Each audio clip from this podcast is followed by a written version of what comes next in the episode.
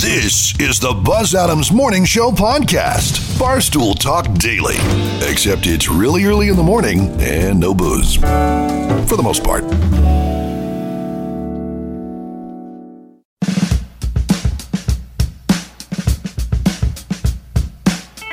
Thank you so much. Good morning and welcome to the show, everybody. Thank you for joining us. We're all getting our Monday morning started here together, and it is good to have you along with us. We have a lot uh, of ground to get covered today, and this week for that matter.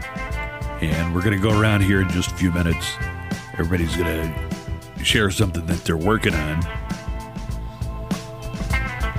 Uh, but before we get to any of that, Aunt Becky, Aunt Becky's going to be do two months. I was trying to think, like, if somebody says I, I did a dime at San Quentin, what's that like a 10, 10 years? Ten years. All right, And Becky's doing two tenths of a penny, y'all. two twelfths of a penny. What is that? One sixth of a penny. I don't know.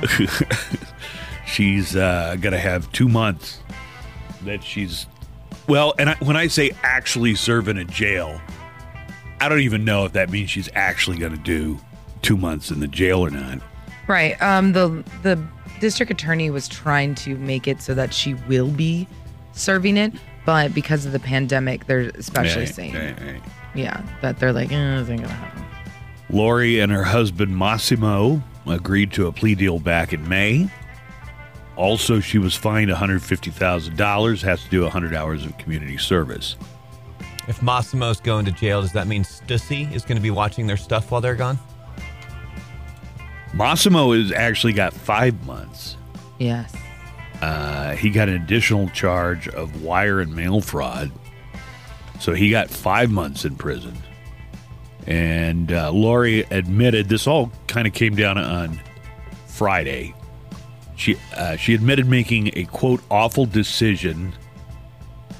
This is more from Aunt Bex. I thought I was acting out of love for my children, but in reality, it only undermined my daughter's abilities and accomplishments. She seems to be handing it, handling it in stride, though. Uh, the daughter.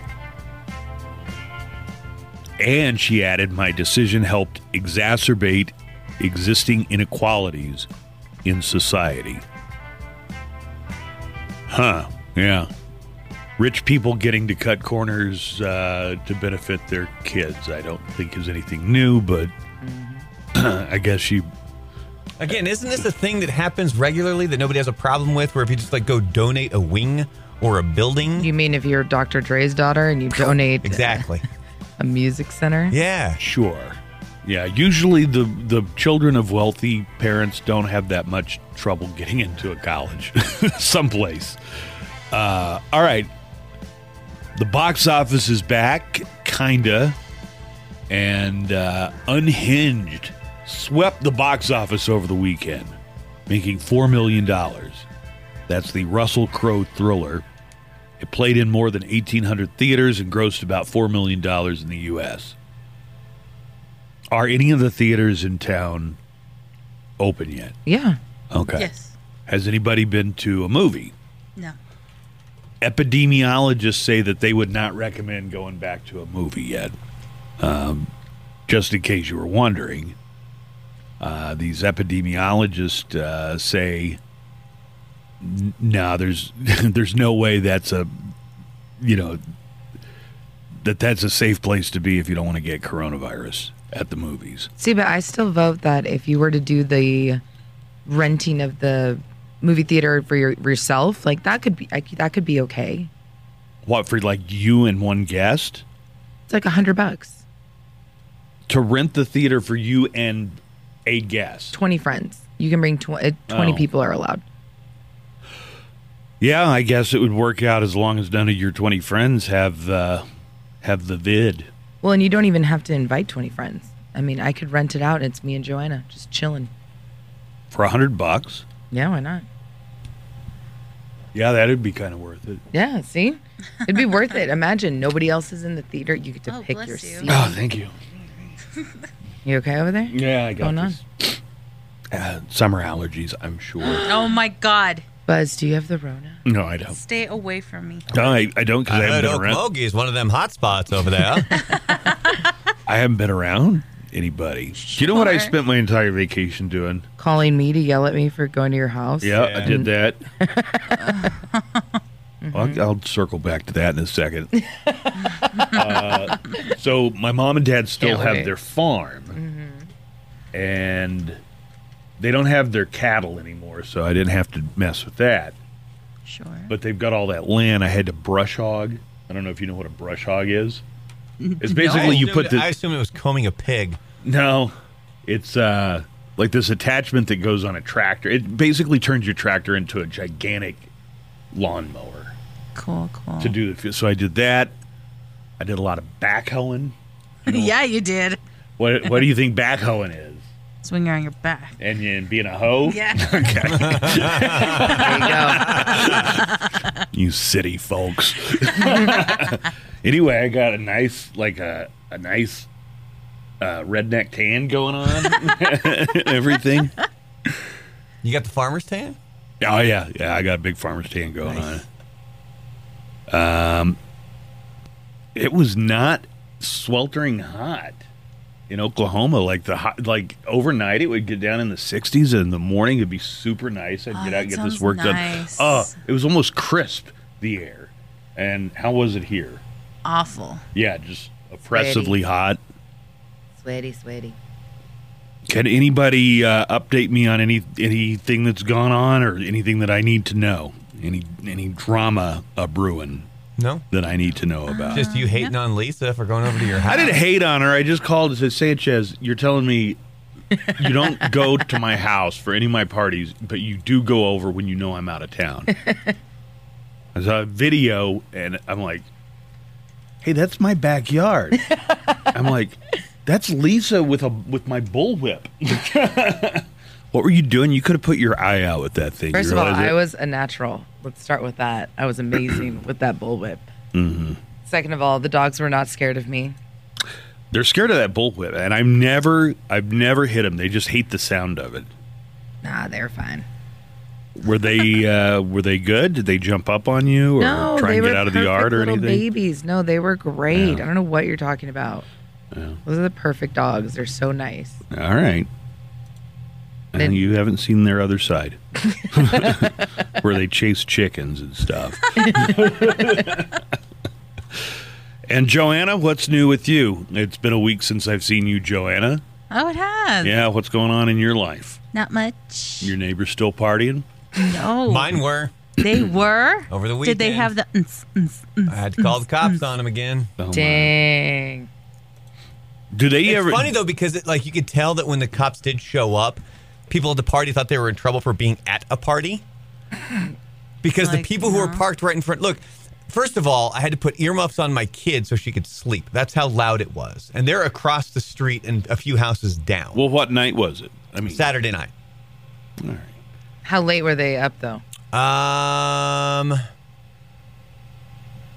midnight, I think. All I know is I went to go put my kid to sleep, and it sounded like the party was literally right outside her room. So, like, look, if you want to have a party, that's fine. Just turn it down. I'm not going over there because there was at least 50 plus people Dang. in this tiny little backyard. and they didn't invite you? I wouldn't have gone anyway. I don't want to go. But I mean, they, they seem like pretty decent people. I always say hi to them when I see them on the street, you know, give them a head nod. But the, when I had a real problem was when the guests who were either showing up or leaving Oh yeah. uh, decided to race up and down the street. And at that point, I was like, okay, so I called non emergency. Now I'm calling 911 because I'm going to be preventing an emergency because that dude almost hit two cars leaving right. here. So I did. And then the cops showed up. And when they did, all of a sudden you see a couple of people leave the side yard and they were parked right in front of my house. My wife and I were sitting on our patio the whole time. Like we were actually kind of enjoying it. My wife's dancing to the music and stuff because you could, you know, still hear it. That sounds like somebody was a little raw over not being invited And, uh, to the party. And uh, so as the t- as the couple is walking across the street, you hear the guy going, "Just get in the car. Just get in the car. Just get in the car. Just get in the car." Did you give them like a courtesy go over hey guys? Nope, can you there's too many turn- people over there. I'm not doing that. What? What There you- were a lot of Rona spreaders. You Yeah. think Brandon's gonna go to that? I'm not getting near that. Well, you didn't have to get in there and mosh with them or anything. I'm just saying go over or, or Well, next time I'll call you and you can head on over. I, I'm I'm just asking. I mean, I wasn't accusing. I That's, just but said that's I'm I'm telling you why I did not, and Mm. then you're like, well, why didn't you do that? You should have done that. No, all right. have some. I mean, seriously, it was freakishly loud, and then they had they had a DJ and everything. And even the DJ gets on the mic and he goes like, "Not a problem, folks. Apparently, just the neighbors want us to turn it down." Well, he was right, right? Yeah, Brandon in the back going, whoop, whoop. Yeah, that's me, baby. The neighbors want us to turn it down. but credit to them, they did, and they kept it down. That's good. I mean, like they, yeah. I mean, I, look, if you want to have your Rona party over there, just keep it down. All right. Rona party. All right, we got about three and a half minutes, so let's uh, let everybody know what we're working on. Brandon, we got you wound up, so let's go ahead and uh, get a preview of sports coming up later this morning. Um, geez, which one do you want to talk about? Do you want to talk about? Oh, Uh, here Philadelphia got got bounced, like swept by the Celtics, right? swept out of the playoffs. However, there was a baseball card that has now Oh, broken the record for the highest selling card ever. Okay, and no, I- it's not the Honus Wagner card. I don't know how. Like there, there are baseball cards that get sold, like uh, Babe Ruth when he was playing, Honus Wagner. I mean, how is a how is a rookie card from an a, a still act a still in his prime player go for that much money? It's apparently a one of a kind card, and it sold for almost four million dollars. Yeah, And Lisa. it's- and it sold just a couple of years ago for four hundred thousand. Yeah, but it's a guy who's still playing, who is still Yes. like in the like one of the top players. Well, it's- can we just say who Yeah, it it's is? Mike- it's Mike Trout. It's Mike Trout. So Mike Trout's rookie card, which there must have been. Come on, how were there not a half a million of those printed? I don't know. All right, Lisa. News headlines. What do we have coming up in the news later? Obviously, lots of things to talk about, but the biggest news I would say would be Kellyanne Conway. She's Hmm. out. She says it has to do with family issues, and you're thinking, well, her husband is like the, one of the top Republicans who's a a critic of of uh, Donald Trump. He's gotta be actually the- one of the head guys at the Lincoln It's got to be the strangest household, man. Well, he's out too. So he was at the Lincoln Project and he has decided to step down from that position as well. And he's saying it's for family issues. So they're both leaving, leaving, leaving their jobs in Washington. Well, they're saying it has to do with their daughter. So their daughter has been on, I think, TikTok or I, I saw it on Twitter, on Twitter. She's, Uh-huh. t- you know, talking about her parents and wanting to be a man. and she wants to be emancipated. Uh-huh. So it sounds like Kellyanne and George, who, God, I can just only imagine the breakfast table talk that must go on at that place. I mean, I picture Kellyanne Conway sitting on the chair with like her little footsies underneath her, Mm-hmm. with her food and like her phone. she's the Kellyanne pose. Yeah. Yeah, right. And it's like, so saw that you called Donald Trump's staff Nazi enablers yesterday. Nice. like, is that how their breakfast table talk goes? I don't know. how it goes. All right, Joanna, how about entertainment news? What do we have coming up in entertainment? Oh, today? Korea was the first place in the world to screen Tenet. It did not make number one over there, though. It, it did. And reviews are out for it. And? a lot of them are calling it a disappointment. Really? Yep. Well, that's a bummer. Mm, I know. But for us here, Buzz, mark it down. Monday, August 31st. That's when it starts premiering in our town. One week. Is that a week from today? Yep. All right. BJ at the movies. BJ at the movies for Tenet. I don't know if I want to risk it over a movie that's disappointing. I'm kind of waiting for, for something. Rent the theater. It's the Buzz Adams Morning Show podcast. We got a couple of stories. Uh, if you ever become uh, intoxicated or, uh, you know, have a drink or two, whether socially or by yourself, you might be interested in these stories. Uh, Brandon's uh, got a report about a a hangover cure Ooh. that might already be on the store shelves. So we're going to find out about that. And there's this amazing thing that they say your phone can do right now, and that is tell if you're drunk by the way you're walking. So we're going to get uh, into these coming up here in just a few moments. Um, oh, we had some people in the chat already this morning uh, saying that they went to the movies and there were only like like 15 people there. Uh, you can join us on the chat, or you can join us and just see what's happening in the studio. We do that through Facebook, and we've got a live stream of the morning show all morning. Just find Buzz Adams Morning Show on Facebook, and you'll be there. Um, at some point this week, I'm going to have a true crime report. You know what? Maybe I'll maybe I'll save it for tomorrow, and I'll do that thing. How, how did it work out when when I posted like the the thing on our website where you could follow along and see all the You would Mugshots. send me the story. yeah, no, no, but I mean, did it seem like it was good, or did anybody yeah. read it? Oh, It okay. was good. All right. Uh, Brandon's going to have sports coming up here in about uh, about thirty minutes. Are we going to have a Monday morning quiz? We do mm-hmm. an alternative fact quiz. Do you know what the topic is yet, or you're not aware of that yet? Nope. The topic is waffles or breakfast Ooh. foods in general because it's National Waffle It Day. is. It is waffle. Oh, Happy So the topic is waffle. breakfast I like every kind of waffles except one, but What Uh, kind is that? I'll let you. I'll let you use your imagination. It's probably that new kind that The Lego or mermaid that one? that Eggo is actually selling. Yeah. Were those the uh, the mermaid waffles? Yes. You always want to consult Urban Dictionary before you name your product. Mm-hmm. It's just good advice for everybody. Well, not even name, but come up with something because it's not the name that's the bad thing; it's the color of the waffle. Oh, I, I had heard that they originally were going to It's the call color of they the were going to call it blue waffles until somebody pointed out, "You- Hey, dude, you can't call it. So that's blue something waffle." super gross. Ooh. Uh, all right, well, let's uh, find out.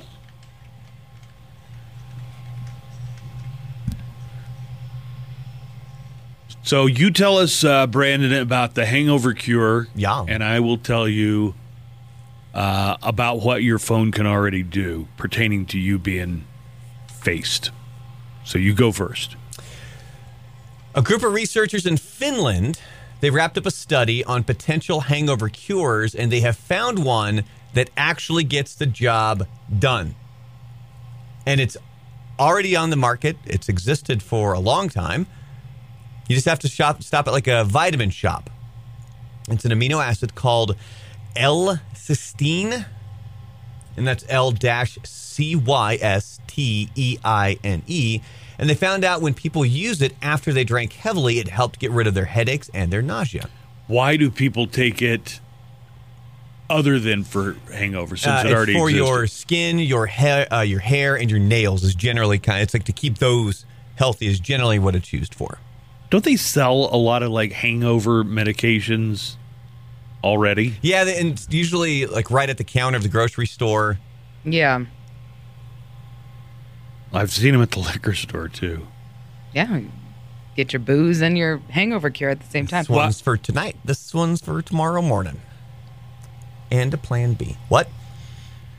Well, how does What was it? the name of it again? L-cysteine? Do you take it the letter L Do, you take it before you drink, during the drinking, after the the next morning? When do you take it? I'm, I'm not 100% sure here. Oh, it, it says here. So researchers say that that um, it not only reduced or even eliminated the hangovers entirely, it also helps reduce the need of drinking the next day. Oh, the hair of the dog. Eh, a little hair of the dog. I'd always heard the hair of the dog was was was like an old wives' tale. That It's worked for me. hair of the hair of the dog is. Yeah, look, if I you couldn't where you even smell it anymore the next day. Yeah, 'cause look, I would hurt. If you don't stop drinking, you'll never have a hangover. All right. Right, right, right. True. modern problems require modern solutions. There you go. All right, a new study found that your phone, if if it's in your pocket or your purse, is sensitive enough that they can tell by the way you're walking. Your phone can tell by the way you're walking whether you've had too much to drink or not. It's like, Just- bitch, are you okay? like if you're Yeah. weaving or wobbling, it's like, well, come on, how accurate could it be? Like sometimes I'll I'll use Google Oh. Maps and I won't be like right on the spot where I actually am. Like and then Siri it's like pops up. rerouting. You appear to be stumbling. Well, I got a hold of Sanchez's uh, voice messages, so we'll see if it uh, works out or not. Okay. This is a study out of Stanford University, a highly thought of institution of higher learning. Uh huh. The study found that a phone could predict whether or not a person was drunk by using its sensors to monitor their walking for just 20 steps.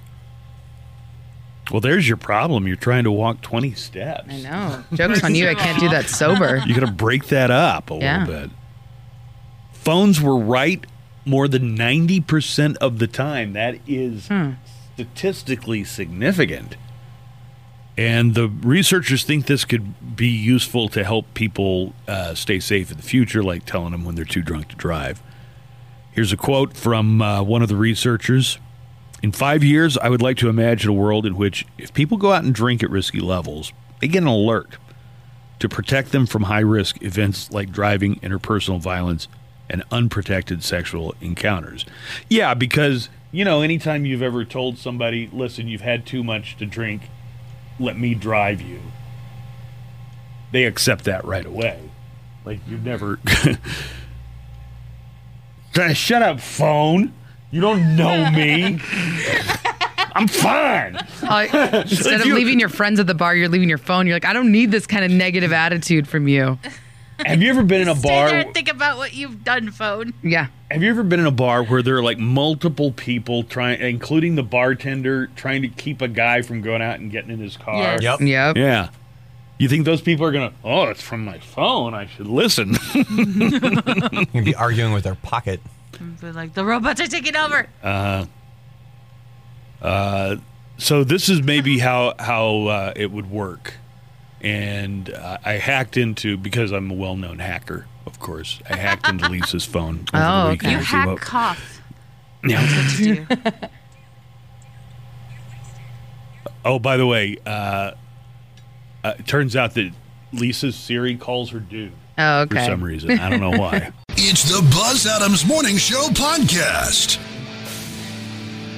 Joanna, in the chat, somebody wanted to let you know that one of your articles got picked up by the uh, Instagram Supernatural Jensen Ackles fan page. Ooh, nice. I barely understand what that even means. I know what it means. Don't worry about it. I was gonna say, I'm like, you found Joanna's page or what? I'm gonna have to look it up. Joanna, now. your article about Jensen Ackles Uh-huh. was shared in one of the Instagram Supernatural Jensen fan pages. Stop. How exciting! I'm gonna look it up. That is so cool, Joanna. Give me the at, dude.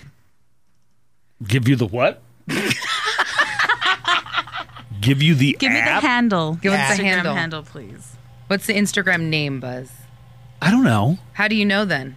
What says right here, Joanna, your article about Jensen Ackles was shared in one of the Instagram Supernatural Jensen fan It's a message from somebody on our Facebook chat. So can you so give us then the I'm at then? I'm asking the Hey, person Rosalia, who give us wrote the it at, yo. to give me the at. Oh, give me the at is Yes. what you're saying. So like our handle is like at At Buzz Adams, Adams Show. Show. Like if we're on Twitter, it's at Buzz Adams Show. yes, that's technically what the at. why isn't it at Buzz Adams Morning Show? Because I thought we were trying to like consistently say the same thing every Too You day. long. know, oh, it's too That long. was too much. And it's been like that for five years. So it's great that you're questioning that now.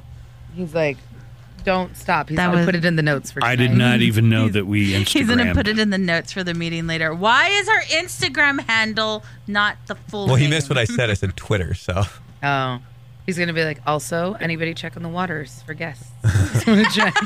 I have brought up. has anybody seen my stapler? I haven't brought that up. Three, by the way. I haven't brought that up because guess what? We haven't had guests in like seven months, so the water's not been an issue. You guys should be well hydrated. Is all I'm saying.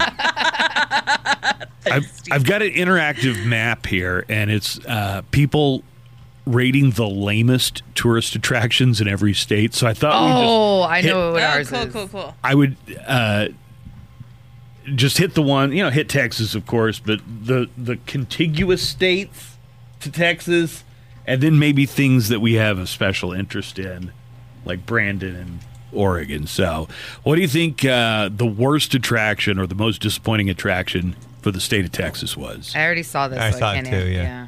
That's the Alamo. I hadn't seen it. I wanted to guess. Buzz, you're so rude. Sorry, there. This is why you're not invited to pool parties at your house. Have you figured out what I would- stole yet? Would you characterize Lisa characterize told it me as what a she took. Your dignity. What? That's already been missing for everyone in this house. The Alamo is the most disappointing attraction. Has anybody ever done the Alamo? I Yeah, mean, I've no. seen people standing in line for it. No, yeah, we went inside. I, Was I- it yeah, I worth the it. time? Yeah.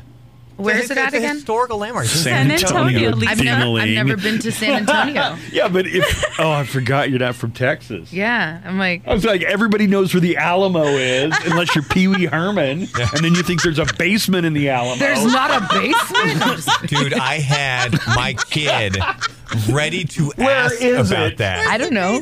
Where's the basement? yeah, I don't know. Where's the Golden Gate Bridge? Uh, Wait, you know? Wait, where is that? Oh my God, San See? Francisco, right? that's right. You had your what kid do dri- what? It's what they're driving across at the beginning of the Full House. Yeah. Oh, there you go. See, he gave us a good reference. That's how we knew. All right, what? Solid. J- Joe, I, I had my kid ready to ask where the basement was at the Alamo. Hey, what's Oklahoma? Because I, I didn't see, actually see Oklahoma's. It's the center of the universe. Is. Oklahoma something that you would say, yeah, that's awful? the uh, the worst tourist attraction in Oklahoma is the center of the universe, and it's in the middle of Tulsa. What is And it? It's just basically like a little plaque set into the ground that says, "This is the center of the universe." Welcome to Oklahoma. So it's kind of like like four funny. like four corners, where it's like four Oh, okay, corners of a uh-huh. state. Yeah, Well, but Four Four, Corners Corners is actually, actually on something. something. This is just completely made up. Oh, it's not real? Uh-uh. Yeah, no, they they found the center of the universe. It's in Tulsa.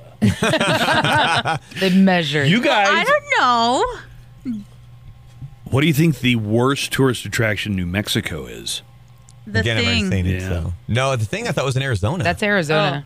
Uh, that big pistachio. That pistachio is great, all right? I love it. Well, what's around the pistachio, but not the actual pistachio. yeah, the actual pistachios inside the store. That's where it's at. But what is it for New Mexico? The Breaking Bad house. Oh, that is terrible. So toss a pizza. Every time. They time have it gated off now. they do. Yeah, last time I was up there in September. Yeah, because people kept throwing pizzas on the roof. Yeah, my friend came in from California and she's a huge Breaking Bad fan. So she was like, "Can we go see the house?" I'm like, "Yeah, dude, but it's literally in a neighborhood." Like, If I lived there, I would sell blue crystal candies.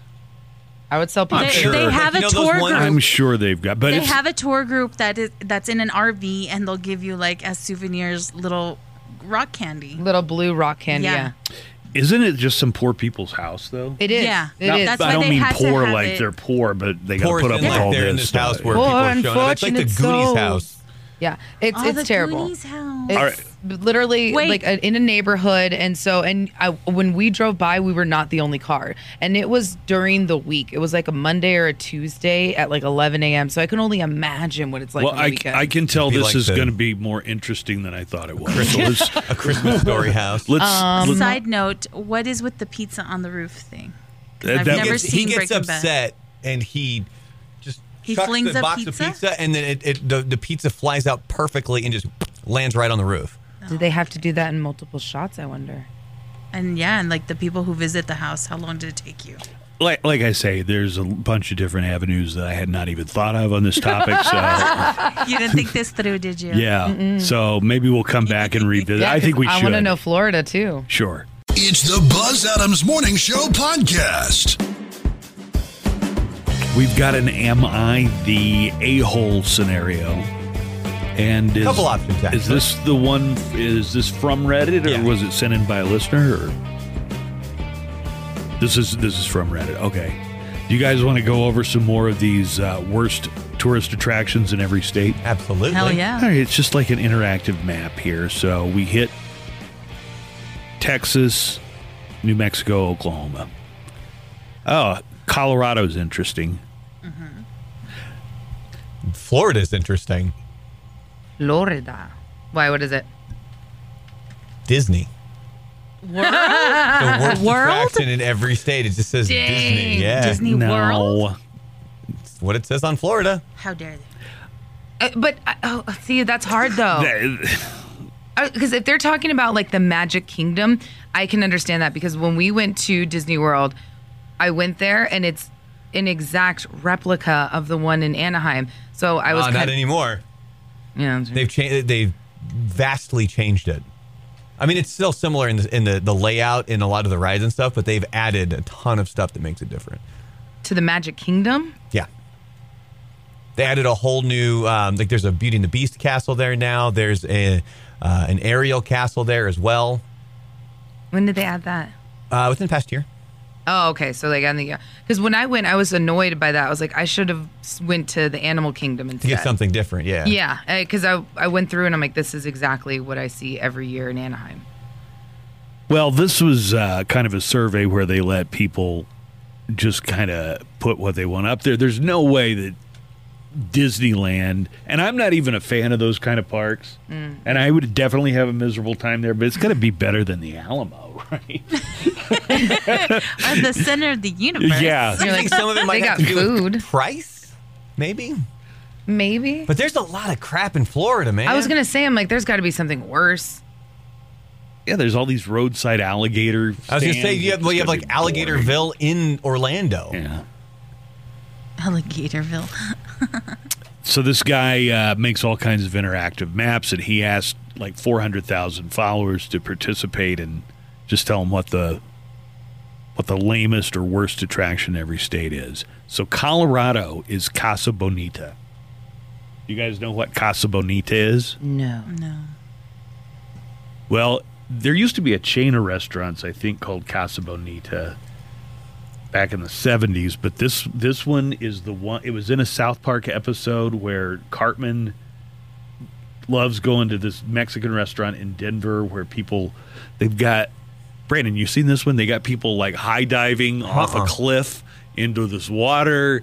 They've got you know mariachis. It's just this huge restaurant with all kinds of shows and uh, almost like a circus like at. I've never been.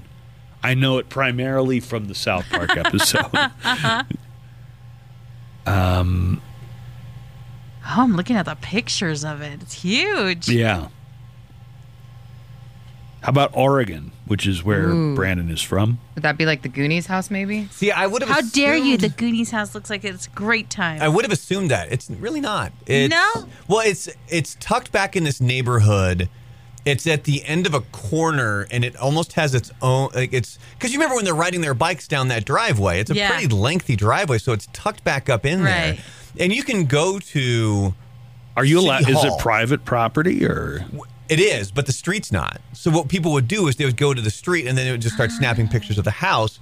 So eventually, the people who lived there they put a giant blue tarp up to be like, well, if you're going to take pictures, we're going to you know ruin your picture. Basically, is what it was because you can go to City Hall.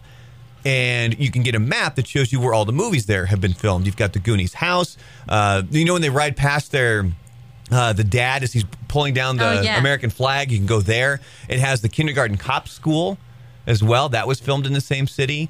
Um, Short Circuit. You can go to the Short Circuit uh, house as well. Well, I can tell you the lamest attraction in Oregon It's none of those. is none of those. no? It's Voodoo Donuts. Well. That's a donut place. That's not even. I mean, would they even consider themselves an attraction? I don't No, think they they, are. do, but people. I've seen a lot Yeah. of people go, go crazy over that. Yep. Yeah, And I they'll- never they'll- knew what it was. Yeah, they'll make a point. Like I went to a Voodoo Donut before, and I will agree. I think it is overrated.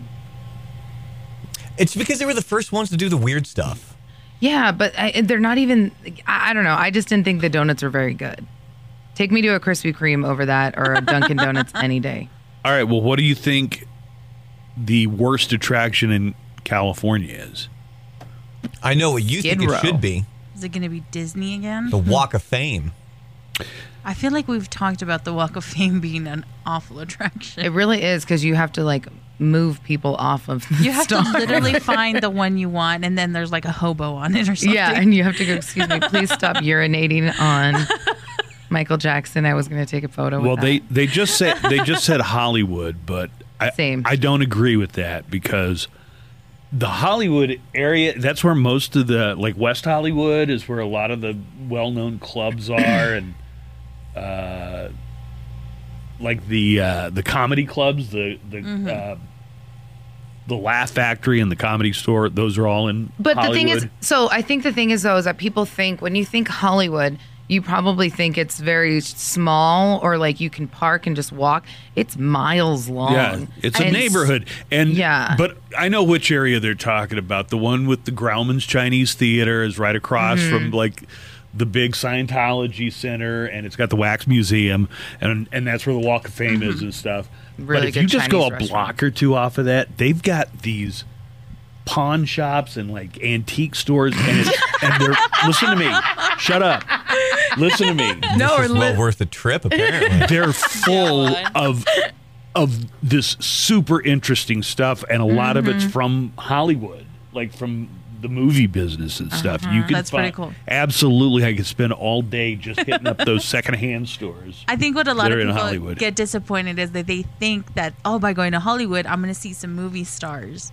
They are not don't. there. Dude, they don't. Go to the farmers not where they market. On, go to the farmers market on Santa Monica Pier. That's where you'll see. yeah, go to the Grove in Yeah. West Hollywood, and any day they're shopping. Yeah, There was the one time when I was just walking around Hollywood, and it was no like uh, the only A-lister I saw was Samuel L. Jackson, but he was on the red carpet for Snakes on a Plane. We happened to drive by right when he was out there, but they I got stuck at a filming of a TV show when I was trying to go buy uh, booze at a liquor store. Um, there was a whole group of the cast of um, the original season of Survivor. They were wasted, yelling to everybody that they were on Survivor, by the way. And uh, I got to see MC Hammer eating in a diner by himself. yeah. I mean, It's a great trip. It's better to just go to Burbank or go to like go to Sherman Oaks or something because that's where they're going to be hanging out. Go to Lankershim. There's a really good burger restaurant that Ryan Reynolds goes to, and the old guy Herschel from Walking Dead all the I time. know um, Scott Wilson passed away, but Well, he used to go there. it's this one little burger joint on Lankershim, but my friend used to work there, and she was like, daily, there's a celebrity in here, daily, just hanging out. I'm like, burgers must be good. I'm Okay, on my way. here, here's something I want to take issue with. Mm-hmm. For Arizona, they voted the worst attraction in the state of Arizona, the Grand Canyon. Guys, come on. A big hole in the ground may not be your cup of tea, but there's no way that's the worst But you know what? attraction. Oh, and the I thing is, it. well, there's Did things ya? you could I do. You could get a, like a like a ride a donkey down. Like Yeah, I saw that episode of the Brady Bunch where they did exactly Maybe I should have ridden a donkey down. you can hike. It was so boring. That that big glass thing you can walk out over. You can hang glide. Oh, yeah, there's man. a lot of cool stuff. Can you imagine me on that thing, Brandon? You know how I am, even like Oh, you, out of one. You uh, would like, lose your mind. Yeah. I got this thing where. I can't get to next to the edge of anything, even if it's like as tall as One story up, Yeah, one it. story. I just I, physically I can't do You it. You wouldn't want to ride a donkey down to the bottom. You could talk like Shrek the whole time. okay. I, I'm just saying that's got to be big enough and impressive enough that I don't see how you say that's the lamest thing in the in the state of Arizona. You'd think it would be the thing. Yeah, Yeah, see, the they thing. missed out on an opportunity right there. Do you think it's because not enough people know about it? You can't miss those signs. I mean, if you're on that uh, that I-10 corridor, Yeah. there's no way you're missing it. Yeah, if you've been on I-10 even once in your life through Arizona, you've seen the things that. I can throw you a couple of things that are probably worse than the Alamo as far as Texas goes. Let me hear it. uh, that big Texan steakhouse in Amarillo Mm-hmm. is they got signs in a thousand miles in every direction, and guess what? The food is eh. Dang. Yeah, it's not even great. Uh, they're just famous for that 72 ounce big Texan. Uh, I would say uh, the giant cross in Groom is kind of a letdown. And, well, yeah, that, What that, about that, that about covers it for me. What's what's the place that they have all the the Chevys up? Oh, Like, yeah. Uh, Carhenge. how is that? I've never been. I'm asking you. You know, um, I've never been to the actual main one, but I've seen like other ones that are, that are like a miniature version of it. But I, I guess the one there, Cadillac. Oh, it's the Cadillac Ranch. That's Thank what you. is, Okay, I Cadillac couldn't remember the name. Yeah, I've never been to the actual Cadillac Ranch. Um, do you want to hit us with the scenario real quick for "Am I the a hole"? We're not really going to have time to get into it. Well, give us the give us the overview of Well, it, have- just to give I- us the headline. I have two options for you. Okay, well, Okay. give us the two headlines, and then we'll have time to decide. Okay, so we have Am I the a hole for banning my kids from my in law's house because they keep forcing their religion on them? Banning from the in-laws' house, like the grandma and grandpa. That would be the in laws. Okay. And then the other option is Am I the a hole for not punishing my daughter for cursing and telling my husband my decision is final and he doesn't get a say this time? Wait, not punishing or punishing? Not punishing. Am I the a hole for not, not punishing, the my daughter for, for cursing? using profanity. Yeah, and then telling my husband my decision is final and he doesn't get a say this time. Well, is the is the husband the dad or the stepdad? Um, it just references husband. I want to go with uh, option A. Yeah. You agree? Yeah, I agree. Let's hear Yeah. option A again. Am I the a hole for banning my kids from my in law's house because they keep forcing their religion on them? Yeah, I want to hear this one. That sounds like something maybe a lot of people have have uh, gone through before. So I think like maybe a lot of people can relate. Let's do that one when we come back, okay? Let's do it. It's the Buzz Adams Morning Show podcast. All right, we've got our Am I the a-hole scenario picked out. We'll get to uh, news. Lisa's going to have the news coming up here in just a little bit. Hey, uh, you guys heard about Steve Bannon being arrested last week? Oh yeah, We did. had to do with the wall that's right over here. I wanted to I wanted to get your opinion. So it turns out that Steve Bannon, or the accusation I should say, that Steve Bannon, who's kind of the guy who envisioned Donald Trump becoming president and kind of put that all together, and then he was uh, a White House uh, uh, chief Advisor. advisor, a former editor of Breitbart. He and this uh, guy named it's either Stephen or Brian Kolfage uh, started this thing when it became apparent that there wasn't going to be the money for the wall. They're like, well, we're going to get donations. People are going to donate us money, and we're going to build the wall. Uh, which which they did. We've got this horrendous looking monstrosity, hardly a mile from from where we're sitting right now. But it turns out that Steve Bannon and Kolfage and some of these others were just kind of using it as their expense account. They were working these donations into shell accounts and Yeah, they raised foundations. Twenty-five million dollars, and they skimmed off hundreds of thousands.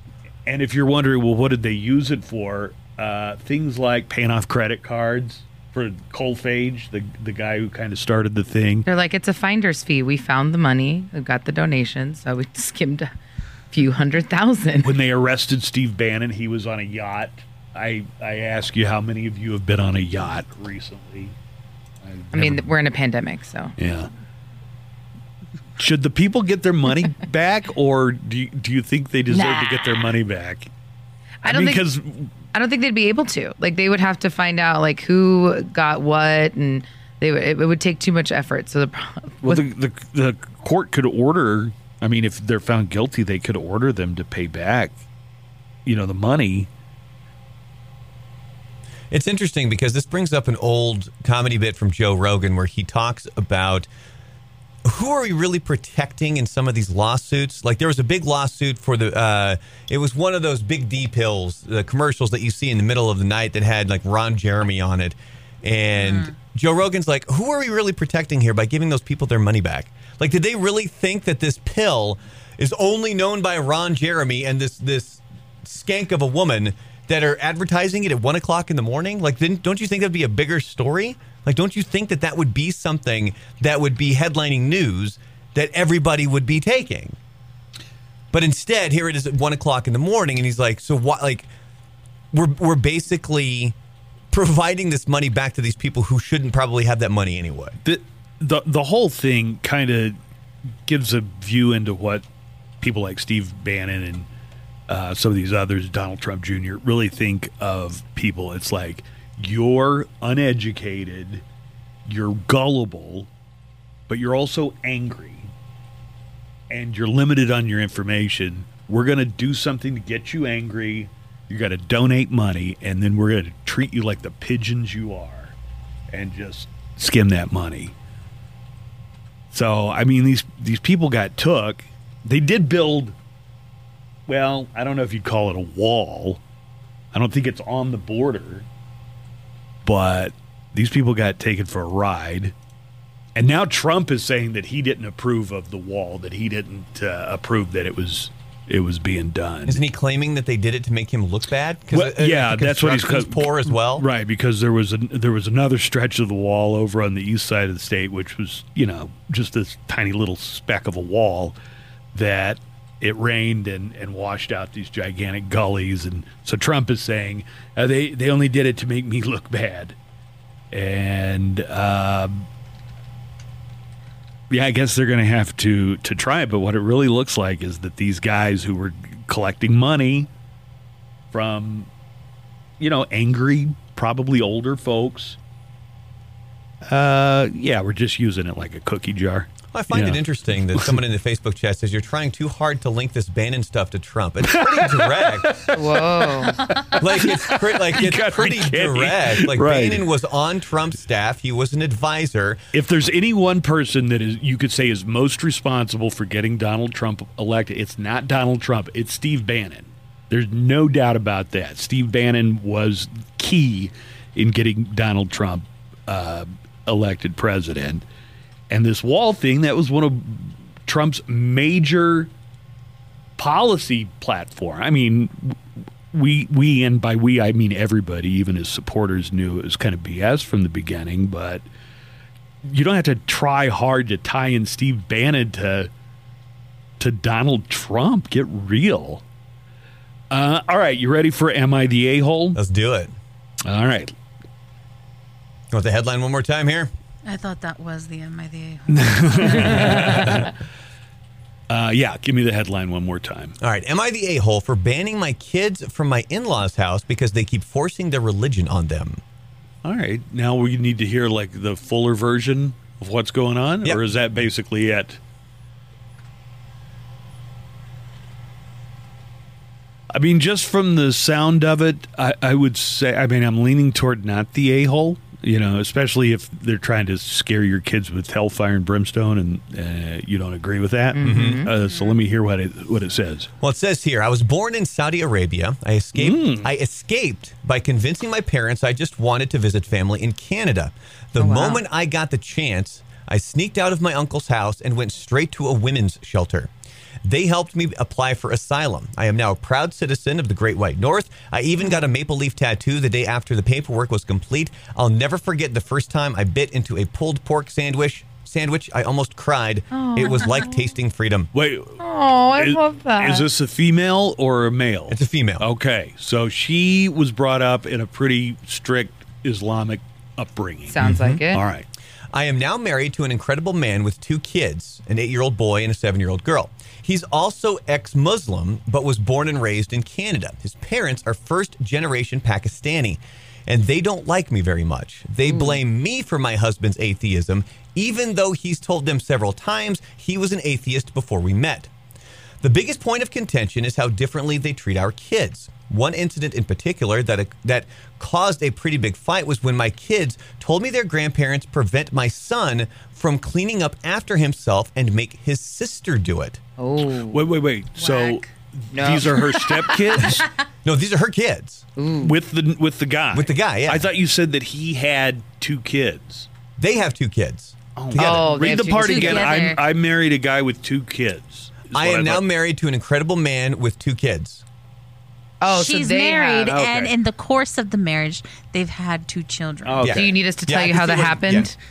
See, when two When people, love each other very much. with each other, they Then want to show their love in a No, different I, way. I mean the way it was worded, it sounded like I'm married to a Yeah. guy with It was two a little confusing. Yeah. No.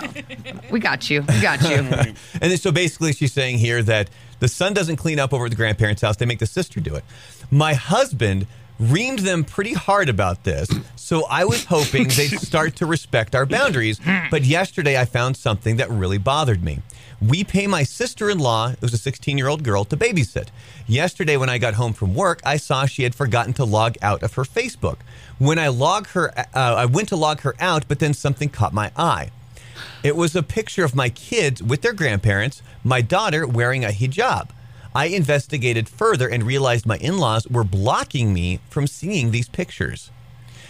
It felt like steam was coming out of my ears. I understand to many Westerners, it's just a piece of cloth, but to ex Muslim women, it's a symbol of our oppression, and I don't want my daughter wearing it until she's old enough to understand what it represents. If she decides to wear it as an adult, I won't stop her, but for now, I don't want her wearing it. My husband and I made this crystal clear when they first bought my daughter a hijab, and we told them to return it. They tried to convince my daughter it was just for dress up, and they just um, irritated me more because they don't even let my sister in law wear makeup. They don't care about dress up, they care about brainwashing my kids. My husband and I banned the kids from this parent's house, and now his whole extended family is sending us nasty messages. Hmm. It looks like we're going to have to find a new babysitter, too, but that's a price I'm willing to pray, pay to prevent my children from being brainwashed. Are we a-holes? When you presented this headline, the the scenario I envisioned was like it was like a real conservative Christian, and you went over there and you were just getting preached to, you know, mm-hmm. try and convert it and stuff like that. And I would have said, no, you're not. You're not the a hole because eh, they're your kids. And I, my opinion's not changed because we're talking about A different religion. yeah, a different religion. Yeah, the same thing for sure. I mean, if they're trying to impose these values that you do not agree with, and it sounds like the husband's on board with it. Mm-hmm. Mm-hmm. Yeah, no, you guys aren't a holes at all. Well, the top I mean, go visit and just don't let your kids have a, a stay over at at those grandparents. Just take them to visit. Well, the way this is going down, it doesn't sound like they're going to be visiting at all because it just seems like this has caused a gigantic rift in the family. And one of the top answers here says, not the a hole. They're blocking you from witnessing what they're doing with your own children. Religion or not, that's unacceptable.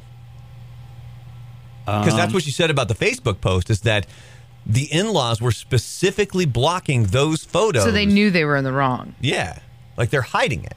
Mm-hmm. But then another person down here says, This makes me really concerned about your in laws and how they will escalate their behavior once they realize their access to the grandkids is cut off. If they truly believe they are right and they are the only way the grandkids will grow up to be good Muslims, what's to stop them from trying to kidnap the grandkids or lying to CPS to get the kids taken away from you and your husband? Okay. Well, that that I mean, it sounds like you're jumped into a lot of conclusions Yeah. there. It looks like they saw that movie with uh gosh, what's her name? Sally Fields. Not without my daughter. That's a good Yeah. movie. It is a good movie. yeah, I'm pretty firmly that you're you're the parents. Now, You know what's when the best for kids your get kid. older, if they develop some kind of interest in in religion of any kind, Mm-hmm. uh, I, I I don't know what the advice there would be. Like, would you? Well, she already said like with the hijab, it was her daughter's choice. When she gets older and Oh, she okay. knows what it is, she's not going to stop her. So I think if the child gets older and decides that they want to pursue that side of their family and their faith, There I- was kind of I can relate this to kind of a, a prickly point that we had a few years back. If Mm-hmm. if you wanted to get all personal like that. what? Um. So, my parents, my mom leans a, a little more heavily toward the the hell side of uh, you know why you should be go to church and and be uh, Christian and stuff. Okay. And my mother in law, not so much. But the idea that you're going to go to a place of eternal torment is something that at one point my mom felt that my daughter needed to be aware of and told her. And that didn't play well with the other side of the family. Oh. So, And then know, what happened?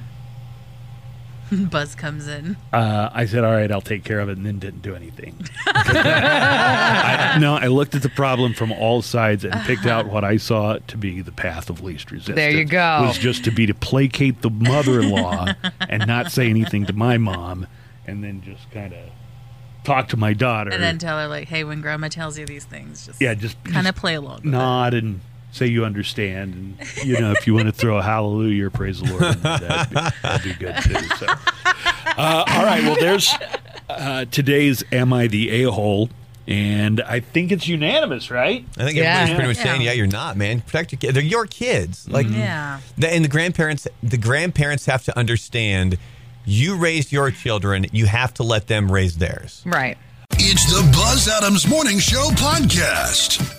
There was a thing that happened in baseball. I'm sure you talked about it, but I was hanging out with my uh, my friends, and uh, Jeff and Joe are usually who I hang out with. Joe was like this crazy good college baseball player. Like he still got records to this day for most home runs in a season in his college and stuff. And he played a little minor league ball, uh, but he was really wound up that uh, the Rangers got mad because the Padres scored too many runs on them. Did Did you talk about the story? Yeah, it's sort of. It's. I mean, it's basically what happened was, and it, it's all kind of wrapped around Fernando Tatis Jr., who's arguably one of the most exciting players out there right now. It was late in the game. They were up, I think, by six runs. Bases were loaded, and it was a 3-0 pitch. And he swung at it, which generally you don't swing at 3-0 pitches anyway. And he went yard. He hit a grand slam. And that's when the Rangers were like, "Well, they're just racking up this score on us." And then I think it was the next night.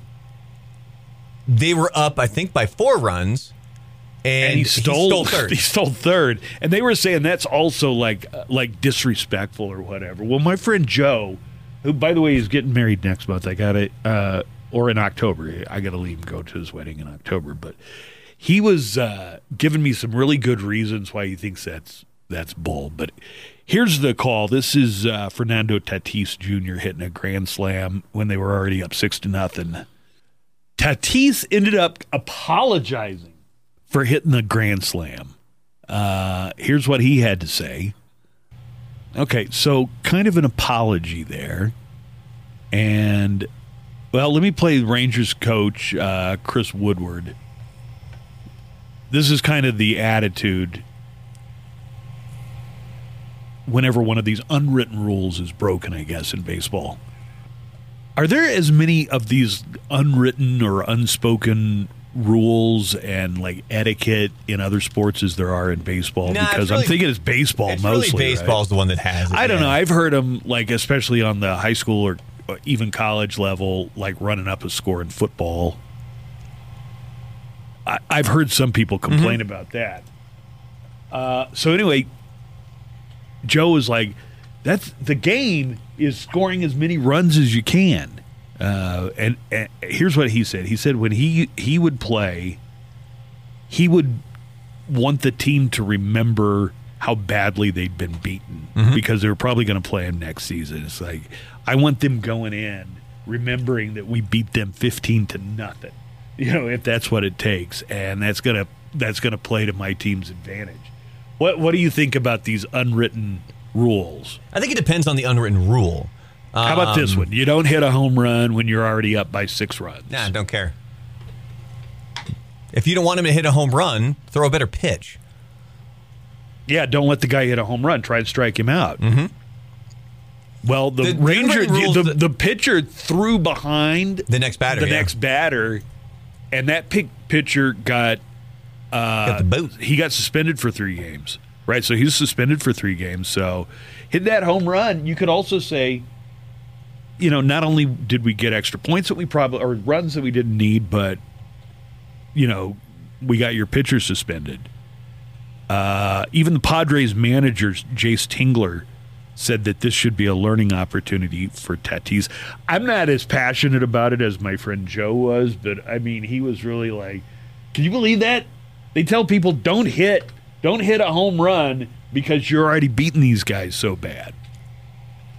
Um, Cincinnati Reds pitcher Trevor Bauer, though, tweeted to Fernando Tatis Jr. Hey, Fernando, number one, keep swinging 3 0 if you want to, no matter what the game situation is. Two, keep hitting homers no matter what the situation is. Three, keep bringing energy and flash to baseball and making it fun.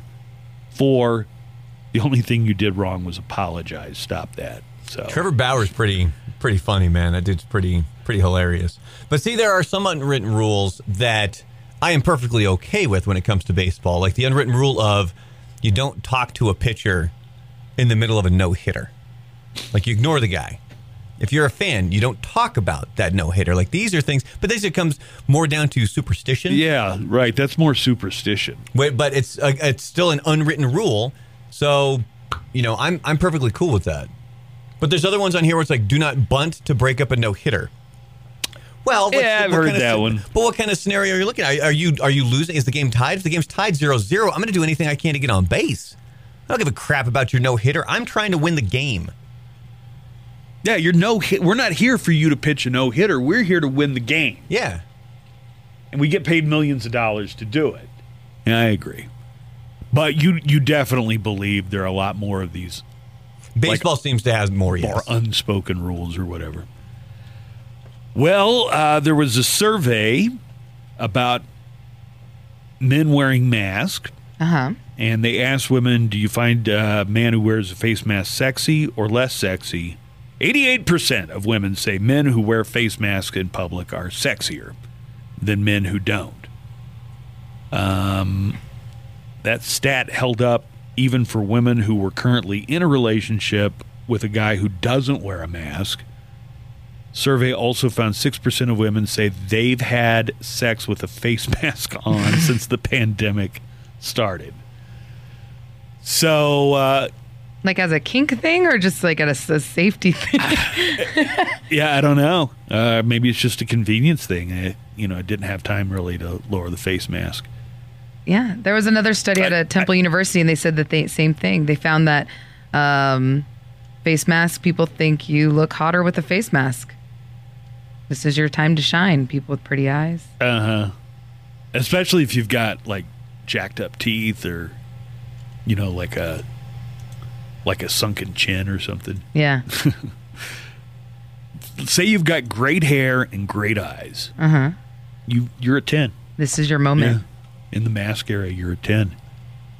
I think it probably matters where they do the survey because I bet if you'd done that survey up in Sturgis the past couple of weeks, there was a big anti-mask sentiment uh, going around. But according to this uh, survey, and it sounds uh, like it was done by a, like a PR agency, so I, I don't know how scientific it is, but 88% of women said a man wearing a mask is sexier than a man not wearing a mask. Oh, that reminds me. I, I got to bring this up. I was listening to a podcast, a science podcast, that was done back in October. And they were talking about pandemics. And they were talking about, well, listen, one thing, this was October 2019. They were saying one thing all the experts that we talked to agreed with is that we are going to have another pandemic. Now, that could be next year, it could be 10 years down the road. And then it said, we're going to talk to a guy you've probably never heard of, but he's the top expert on pandemics. Is it Fauci it's- poo? Yeah, and he's like Dr. Anthony Fauci. And they sat down and talked to Dr. Anthony Fauci.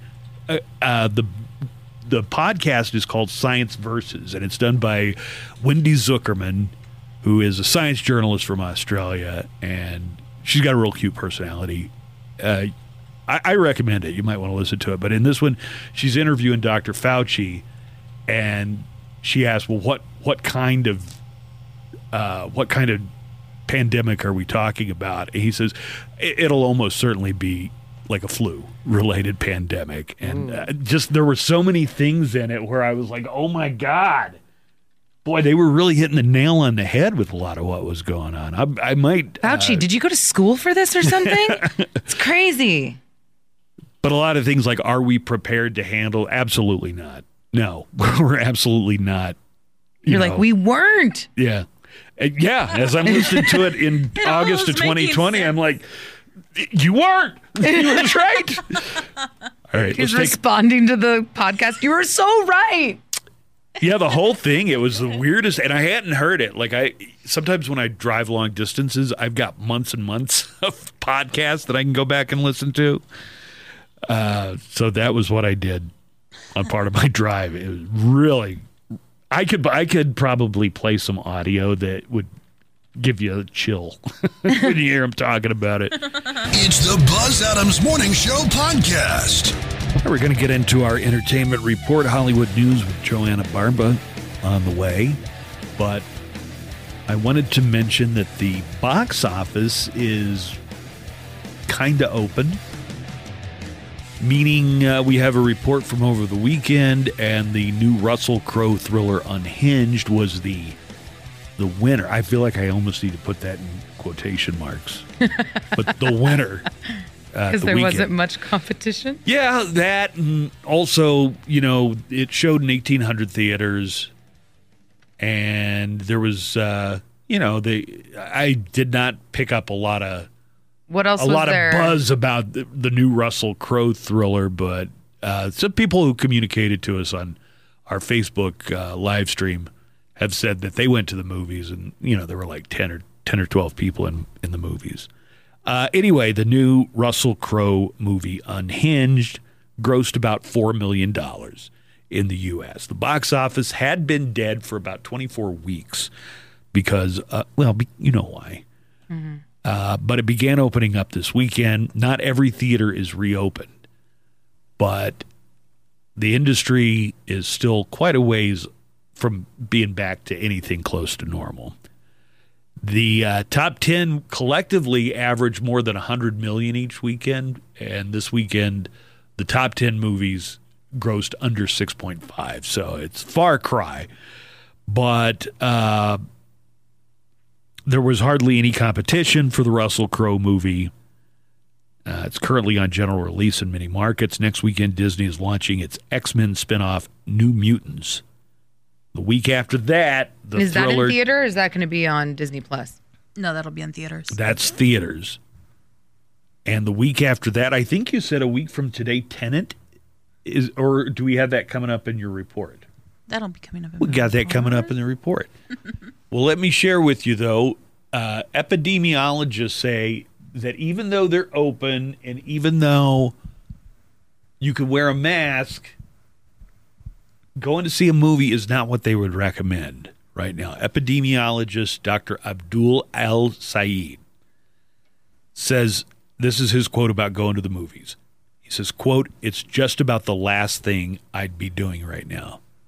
And here's a little more of what he says. Being in a room for two hours with a bunch of folks who are laughing at a movie and where air is not being circulated in an efficient way and where you don't know who's been in there before you, that's really hazardous exposure. I just don't think it's worth it. Yikes. Uh, he makes some pretty good points. Yeah. I mean, Yeah. you're you're in that room. I, he assumes you're laughing. I bet you, you weren't supposed to laugh at Russell Crowe's Unhinged. unhinged, but and this is another epidemiologist, this one from UCLA, Dr. Anne Rimoin, who says, quote, there is no scenario in which going to a movie theater is a good idea.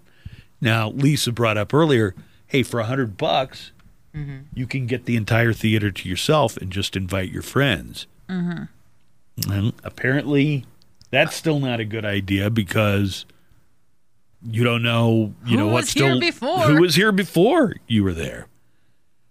Um, but if you do go to the movies, Dr. El-Sayed says you should do everything touchless. Buy your ticket online, mm-hmm. have it on your phone. Mm-hmm. Don't let an employee touch your phone. Go straight to the theater and sit as far away from others as possible. Yeah, but you gotta get some popcorn, right? Like, I- You gotta get some beverages. Somebody's gonna have to touch those to give them to you. and right now is a great time because a lot of theaters are doing like promotions where it's like five dollar popcorn, five dollar soda. Joanna's like, this Wait, is is five dollars a good price for pot? You're saying that like that's a low price? Is For like the large, yeah, The giant one? That's pretty good. and then like God, it's free just been so long. I can't remember what I used to pay What? When you went with Joanna, Yeah. you paid a lot. in the before four times. yeah. God, it, what, five dollars sounds like a lot. I don't It's even usually remember. like eighteen dollars for a large popcorn and a large soda, and then it What? goes up if you get like two sodas. Maybe it's this perspective of not having gone to the theater. That sounds outrageous. Eighteen dollars for a popcorn. Do you know the ingredients in that? Like their cost is probably something like a dollar. that you you know for the cost of the popcorn and the the machine to cook the the pop the popcorn and all this stuff, you're probably talking about they're making a profit of seventeen dollars for every one of those they sell. Sounds outrageous now, doesn't it? Yeah, mm-hmm. it does. Joanna's like, so when we going though? So we going to see Tenet or what? yeah, we'll definitely do BJ's at the movies. All right, now it is time for our entertainment uh, report, Hollywood news, and uh, not just Hollywood, but television, music, and more. Here's Joanna Barba. Good morning, Joanna. Good morning. Warner Brothers DC Comics FanDome online event over the weekend showed fans sneak peeks of upcoming projects on the small screens and the big screens as well. May I work in? Uh, do, I know it's your report, but can I work in a couple clips from some of the Yeah, what do you previews that we're talking about? first? I have it all. The Batman. Let's talk about Let's the go! Batman. That was the one that really got fans hyped up. It revealed that the movie will follow second the second year of Bruce Wayne's donning the cape and cowl. Reeves introduced the teaser for the film. Is this the Robert Pattinson? I haven't show- seen Yeah. any of Isn't this Robert It Pattinson shows- like Yeah. 40 now? No, he's like thirty something. He's a vampire. He doesn't age. Yeah. I don't know. Duh. old- I, He's I, like in his thirties. I paused would it on this one. He's 34. Oh, Yeah. I mean, he survived the Spanish flu. Yeah, he did. I'm just saying. Thanks I, to I- Carlisle. I, never thought that Batman or that Bruce Wayne got into Batmaning when he was already in his 30s. I, I, the- think, I think it just kind of depends. But then again, he's probably not 30 in the movie.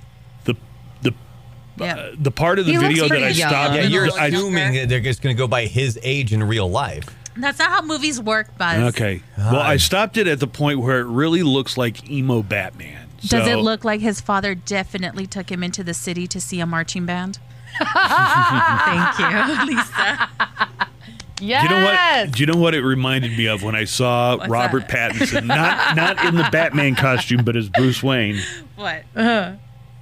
The like the emo Spider-Man Yeah. in Spider-Man Three, When he, a Yeah. little he bit, which takes is just his- three things of hair and he pulls them He in like front of his eyes. First of all, you guys are explaining every crush I had back in high school, and I'm still about that life.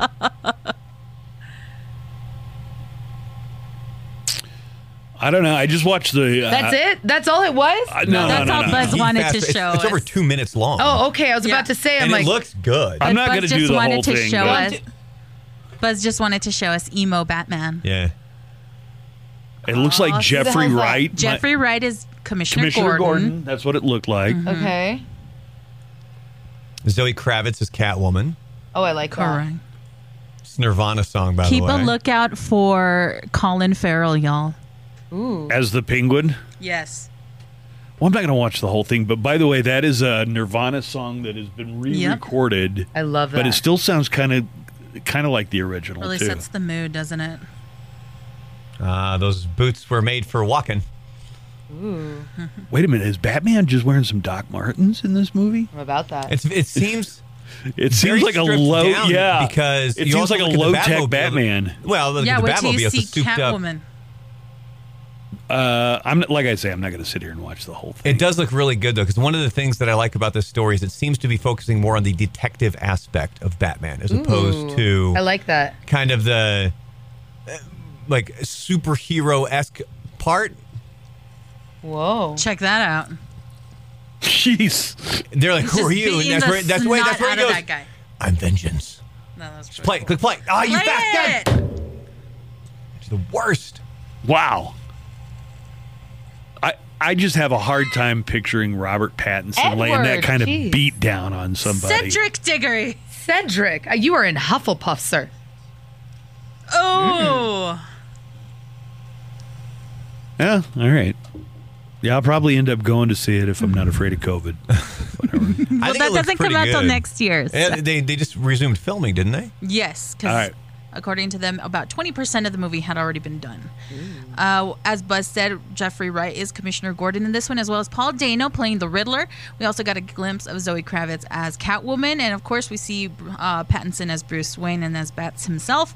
And we also got to get a glimpse of Colin Farrell as the Penguin, which I did not actually I'm- believe was Colin Farrell until I had to confirm on IMDb. I must have. Very, very unrecognizable. Nice. Like, there's the picture where it's that's Bruce Wayne, and he looks like Tobey Maguire in Spider-Man Three. That's what he looks like as the penguin? No, no, no. Oh, no, no, no, I did you find up. him? Yeah. Yes. No. That's him. Oh. Wow. You gotta look up uh, Colin. Look up Colin Farrell Penguin. All right. Because you will not re- 'Cause you think see about the somebody- gorgeous man What? Colin Farrell is. I was assuming that was like Harvey Erase that. Bullock or somebody like that. Erase that from your mind. It's Oh not my- that gorgeous man you think of. Stop. That's good. Doesn't he look like um who's the guy who does the voice of Bing Bong in Inside Out? Oh, I know exactly what you're talking about, but I don't know his name. I don't know his name either, but Oh my gosh. look at him, Buzz. It's like he's an actor or something. Oh, I. You know, I was saying I Richard must. Kind. Richard. He looks like Richard Kind. Exactly. He But looks that like the dad from the Wonder Years. That's Richard Kind. No, No, it's not. that's The dad from the Wonder Years isn't Richard Kind. He's not. No, No. Richard Kind is the guy that, uh, like Came out Joanna in said, he played Bing You. Bong. He was in Mad About You. Oh, okay. Very recognizable voice, Buzz. Gosh, that's a great transformation. Well, the Batman sets in theaters October 1st of 2021. We also got a look at the Suicide Squad, which is set to be in theaters August 6th of 2021, and Justice League: The Snyder Cut debuts on HBO Max sometime next year as well. Wonder Woman 1984 so far set for theatrical release on October 2nd of 2020. Are you still looking up Richard Kind? Yeah. who was the dad? in I was just Wonder laughing 'cause Years? I'm- The I'm- Wonder Years was some other. I'm looking at the Daily Mail article. The first thing that I see is no lie. I thought this was Richard Kind. Dan Lauria was the dad in the Wonder mm, Okay. Years. Duh. if that helps you. Netflix has issued a swift mea culpa. Wait, wait. You're not going to talk about the Wonder Woman trailer? Do you want to talk about the Wonder Just Woman Just briefly, in that Mm-hmm. Kristen Wiig Well, we is got a playing great the look at female Kristen villain. like if we made him Yes. watch that much of the Batman, he needs he needs to be allowed to watch. Wonder At least Woman. the, that amount of time for Wonder Woman. I haven't well. seen either, so bring it up. Equal Let me see it. All right, this is Kristen Wiig as, As Cheetah. Cheetah. Is that You Chris gotta- Pine's character? Yep, he's- he is back. back. He Well, died in World War One. Dude, Well, you've we seen a trailer with watch him, and he had this exact same Alright. reaction the first time. you gotta fast forward to the part where she's like, "Oh, Barbara, what have you done?" Because she's like in a full final form of Cheetah, Let me see. Final form like Dragon Ball Z. which I Got it. gotta say looks a lot better than the cats in Cats. There you go. Right there. Oh. I don't know. Still looks pretty I- similar. I'm seeing some pretty bad CGI. It's like there. Rum Tum Tugger. Uh, what? Wonder Who is she Woman's got playing? like a gold Chitara? body. No, just, No, cheat just the Cheetah. cheetah. Oh, I was thinking Chitara was Cheetara. Thank you. I was like, did they just fuse together Thundercats and Wonder Woman? All right, let's. Uh, I got a little carried away with these trailers. It's my fault. Let's take a break and then we'll Yes, come back and Yeah, totally. we're gonna Cheetara. we're gonna find out about Netflix and also Tenet's coming out next week. And Got the first We got some reviews coming out from Tenant. It's the Buzz Adams Morning Show podcast. All right, Lisa's got the rock news coming up in just a moment, but back to entertainment report with Joanna Barba. Uh, somebody uh, did go to the movies over the weekend and had a review of Unhinged. Oh. Ron says Unhinged was awesome. Russell Crowe did an excellent job as the bad guy. Interesting. All right. Thank you. Good to know that. Netflix has issued a swift mea culpa after strong backlash around the marketing of its forthcoming release, Cuties. The largely well received French language pick won the World Cinema Dramatic Directing Award at Sundance this year.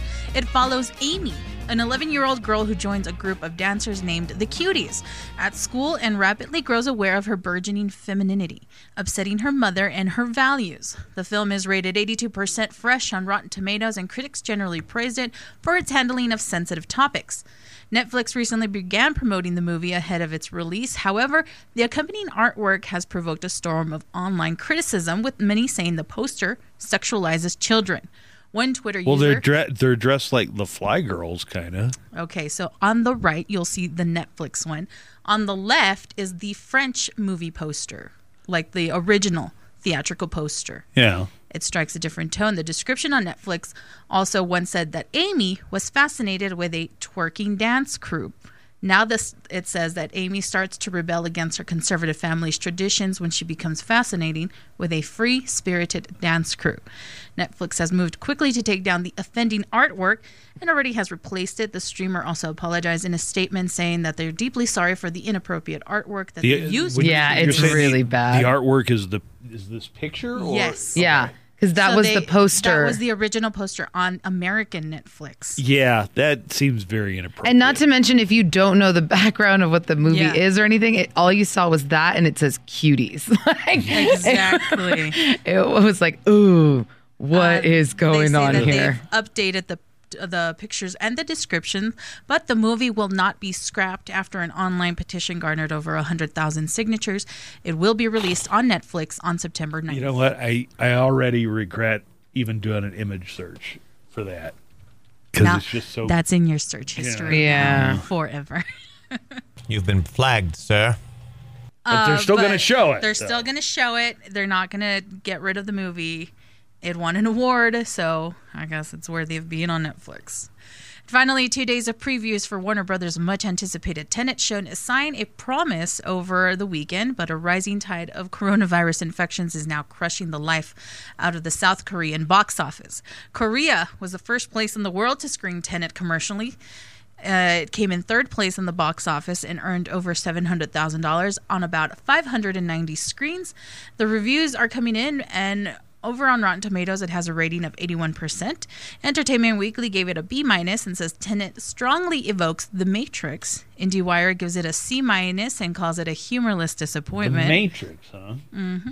I thought just from the previews that I'd seen of it, I thought it really reminded me of Inception. It kind of does. A lot of critics agree that the plot is hard to follow, but they agree that it's okay to just sit back and It's a enjoy Christopher the Nolan spectacle. movie. Of course, the plot's going to be hard to follow. With entertainment news, I'm Joanna Barba. So those are mostly well, B minus is not as encouraging as I thought. I it, uh, like I just want to find out what's going on from the trailers. Yeah, I still don't get the why trailer. What's why happening? stuff happening before it happens? Exactly. Why are they catching the bullets instead of throwing the bullets? Y- throwing the bullets? There's, I'm sorry, shooting the bullets. Uh, got an update here for you Dancing with the Stars junkies, and I know that you're out there. that is one that people would expect maybe that I got into, but I never did.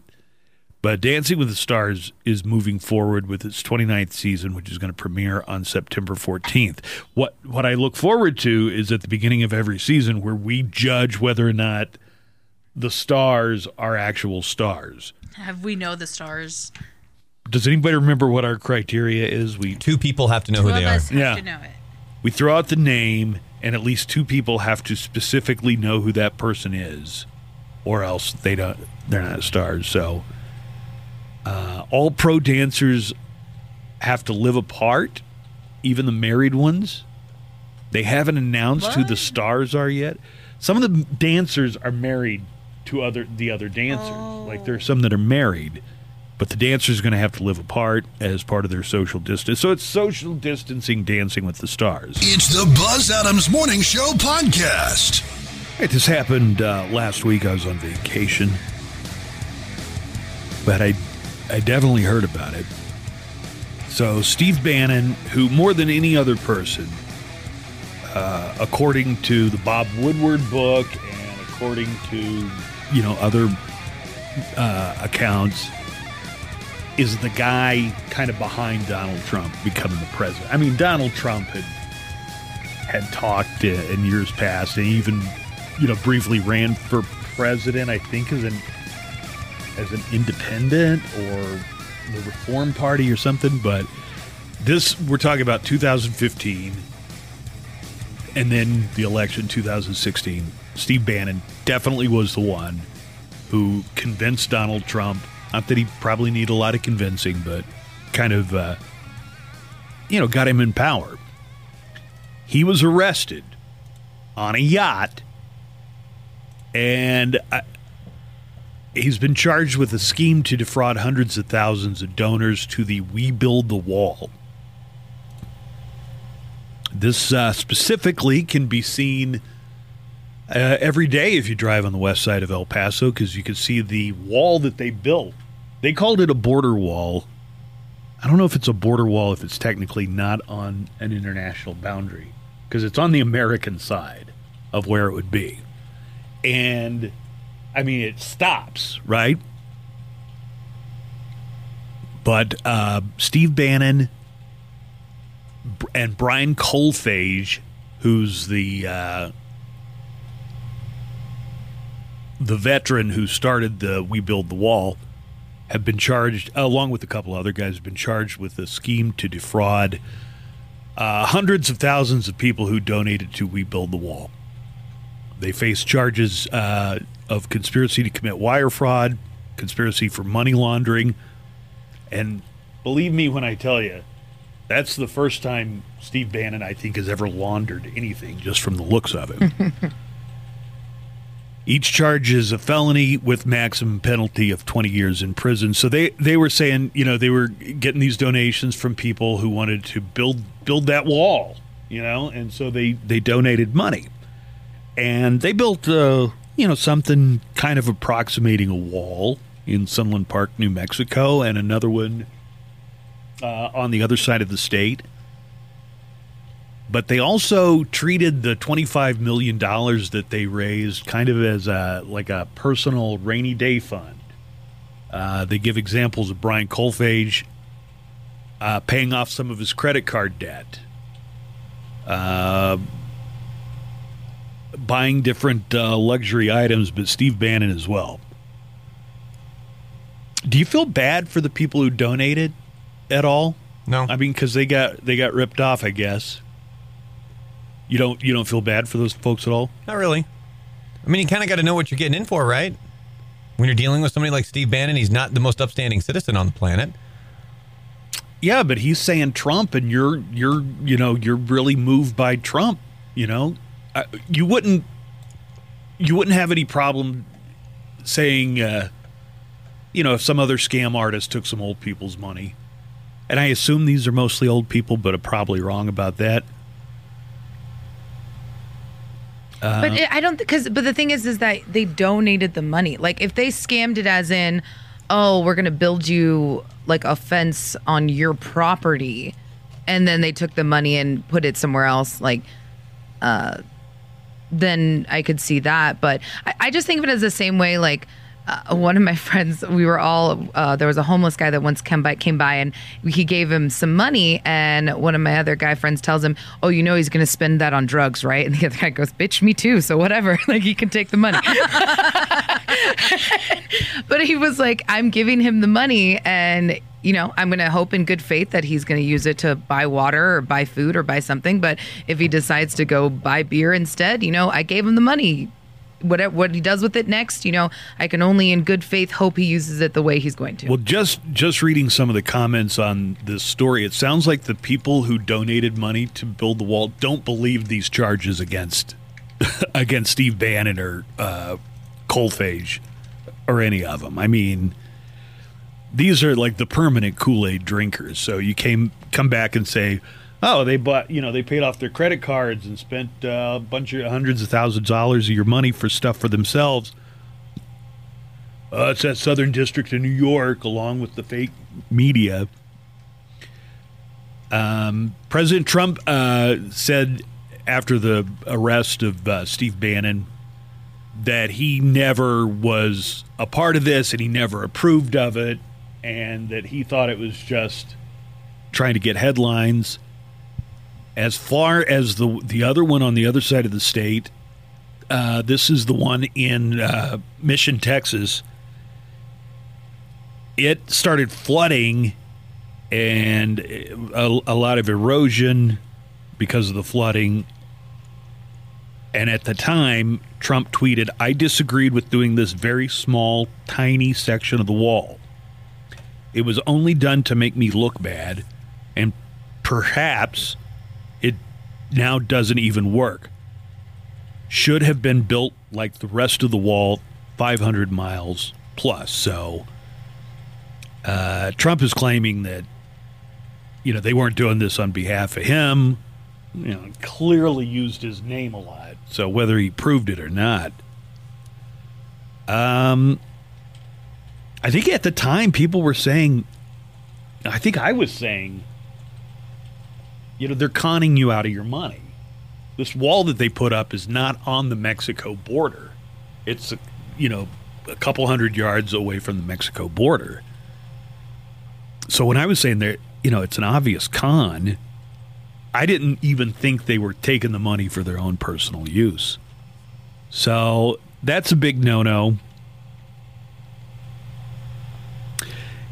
But when they opened that thing out here, there were a lot of local people who were very much in favor of it and people who donated to the thing. You know, we did it. You said it couldn't be done, and look, we built this wall. That stops halfway up the mountain. Yeah. I mean, it starts here and you can see the end of it, but it's a wall. So we built the wall because we love the president so much. Um, Brian Kolfage uh, is a veteran who who lost three three out of his four limbs. A veteran of the United States Air Force. He funded the We Build, or he he began the We Build the Wall, and the twenty five million dollars was raised through uh, GoFundMe donations. Um, also was arrested in Florida while re- repeatedly assuring donors that Kolfage would not be paid, the defendants allegedly schemed to pass $350,000 to Kolfage, which he used to fund his lavish lifestyle. I don't know what a lavish lifestyle uh, consists of, but yeah, the, one of the talking points was all along was that he wasn't taking any payment for this, and he was just doing this because he wanted to accomplish the the president's promise. Um, yeah, I mean, I should feel bad because these people got taken advantage of, but it's also kind of a, you know, you should have known better type of thing. I Maybe guess. they're okay with it. They're like, well, look, a wall got built. Oh, I think most of them are okay with it because they think it's all lies.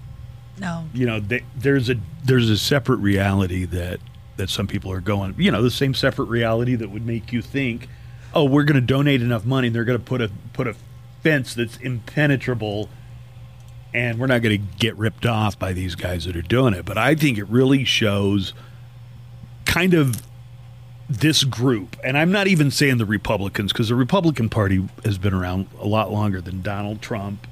Maybe it'll be around after he's gone, but this current batch, uh, Trump, his Trump Jr., Bannon, and a lot of these other people, this is kind of how they think about their base. They think of them as undereducated, underinformed dupes who who can be taken advantage of and manipulated. And you can say some things to make them angry, and you nudge them, and eventually you soak money out of them, which is what it looks like they did here. Like they should be insulted, but they're not. Yeah, and, and I think that's part of their attitude too. Is did we get pinged for playing that Nickelback song? God dang it! Yeah. Is that what pinged us? Yeah. Either that or Coheed, one of the two. Okay, well, it's price poker, I guess. yeah, but I, I I sense this general Oh, did attitude. Facebook make you change into the new look? uh, I don't know. I know that our there's something that It looks a lot different. Different? No, no, no. Uh, yeah. Yeah, it's. Oh the new no! look- you know what it is? new. That's, that's the new look that I don't care for at all. Our website. no, you think it looks good? I think it looks fine. Yeah. I got to be honest though, I didn't. I don't really see much of a difference. On our website? Yeah. I don't Well, I mean, know. It makes just- all of our articles look like clickbait for some reason. I don't know how to explain it. It kind of does. Do you know what I mean, though? Yeah. Like you always have those six stories at the bottom of a page. Yeah, and it looks like now that. that. you mention it, oh, Br- Brandon, why didn't you tell me you wrote a whole thing about Steve Bannon's arrest? I did. Jeez. I told you at the beginning He's of the show. good. I All also told funny. you that Kevin gave me his pictures to put up on the website. Uh, okay. And it just like stops at the top of a mountain, right? Yeah. I, I guess if somebody That's why I thought it came was a up against that wall, Yeah. They're already in the United States. If they were coming from Mexico and they'd say, okay, well, there's a wall here. Oh, but there's the end of it. If I walk down there, I'll just go Just around it. walk right? around it.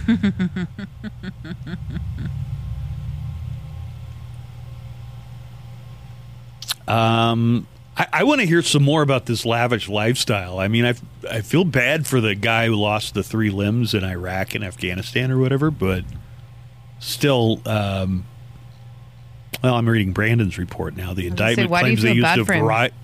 Have you seen his wife? Whew. Smoke show. Really? Oh my gosh, yeah. They're t- they're TikTok stars. Oh. Were they before this all started, or well, no? I guess they couldn't have been because TikTok hasn't been around that long. Yeah, no, there's like a bunch of videos of his wife like washing a car in a little bikini and just gorgeous. Oh, do you know when this GoFundMe started? Do you know how much their goal was? Thousand dollars. No, A million? no, a billion. One billion. They were trying to raise a dollars. billion dollars. I guess they got 25 million. Oh, and they pulled the website down. It was functioning when I wrote the article last week. And uh, now when you click on it, it just comes up with the site is currently undergoing scheduled maintenance. Mm-hmm. Mm-hmm. Mm-hmm. Mm-hmm. mm-hmm. Somebody was telling me uh, about this this guy in my hometown who's like, oh, he's he's big time Trump supporter, and he's got his flags up, and he's got one of those flags where it's an American flag, but it has Donald Trump's face incorporated into the flag. Oh God, that's awful. Yeah, and I was like, okay, how is that not disrespectful to the flag? Trump you know, putting flag. somebody somebody's. Anyway, they were they were talking about this guy, and uh, I'm like, you know, one thing I could almost guarantee you is if that guy, as much as he loves Trump, shows up at one of Trump's country clubs, Mm-hmm. he's getting kicked out on his ass. I mean, this is not the type of people. It's got to drive Trump crazy too. That his biggest fans are people that he really looks down upon. You know, the, the If you Google Trump flag, it's just him hugging and kissing it's the him flag. Him hugging and kissing and dry humping the American flag mostly. Now there's a there's a Trump flag, but Flag got me too'd. God, I think like if you could bestow awareness upon these some of these people who are really wrapped up in the whole cult of personality of Trump, and you could give them the awareness of what Trump and his cronies really think of you, in some perverse way, they'd still be okay with it. It's like, well, We've been bamboozled, but yeah, but at least he's not Hillary. because Or emails. Be- yeah, Benghazi. Benghazi. Like, you think Donald Trump looks out on the crowd of people wearing his stupid, cheap red hat and looks at those people and goes, You know, I'm so glad that these are my supporters. Have you seen those ladies that wear the shirts that say like Trump, you can grab this? Oh, Jesus. And then I'm like, you are not what he would grab, by the way. Wait a minute. You're saying women who are his supporters wear those? Yes. Mm-hmm. And Yeah. I'm like, trust me, That Trump seems like will a not want to grab that at all. He's like, no, thank you. That seems like an awful, What did he call decision. Rosie O'Donnell? Uh, fat pig? Yeah, that's what he would probably call those ladies. Yeah, I don't know. It's just a weird time. Uh, and with everything going on with the post office, I think everybody ought to make plans to try and go vote in person if you can. I know that's a big ask. Do early voting. Yeah, early vote, or uh, like if you're leaving it up to the to the post office at this time, I, I think there might be skullduggery afoot, Just Afoot. based on a lot of what I'm reading. It's the Buzz Adams Morning Show podcast.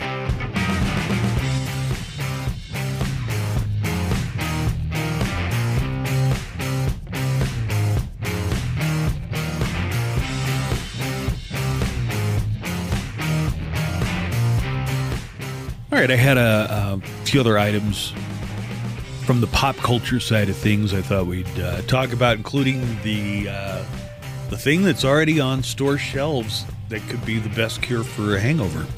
And Brandon's got that information for us, but let's talk to Steve Kaplowitz. Steve, I've kind of been out of the loop for the past 10 days. What else has happened with college football? Like, who else has, has said, hey, we're bowing out, or, you know, our season's We not going to really- go up? You haven't missed anything. What What did you know? Like, let me see if there's anything that's changed since you last kept up. Uh, the Pac 12, uh, did the WAC well, the WAC to doesn't have football. Oh, the WAC doesn't have football? No, the WAC uh, dropped football. Uh, well, what's a couple years NMSU in now? Mountain West? They're in. They're independent. Oh, okay. They're in the WAC for every sport but football. I- an trying to rem- independent in football. I'm trying to remember. I'm trying to remember back. Okay, so uh, I guess the Pac-12 and the Big Ten. and the Big Ten, right? Those are two. Those are two huge ones, and I was just Well, waiting to find out. and, and the Mountain West also um, waited till the spring. So the Mountain West is like the old WAC. It's like you know San Diego State um, is in the Mountain West, New Mexico is in the Mountain West, Colorado State, Air Force. Um, Did New Mexico State you know. suspend their season? Yes, they had to. They were down to four games. Oh, okay.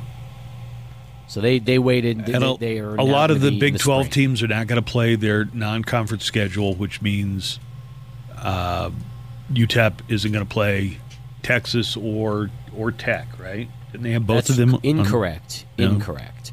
So the Big 12 decided that there will be one non-conference game, one, and Texas and UTEP will be that one game. Oh, really? On September 12th. Ah. Yes, in Austin. So there you go, guys. You're still going to get your ass kicking. And they're going to it's a also big get a payday. $1.4 Yeah, it's a million big dollar check. That's right.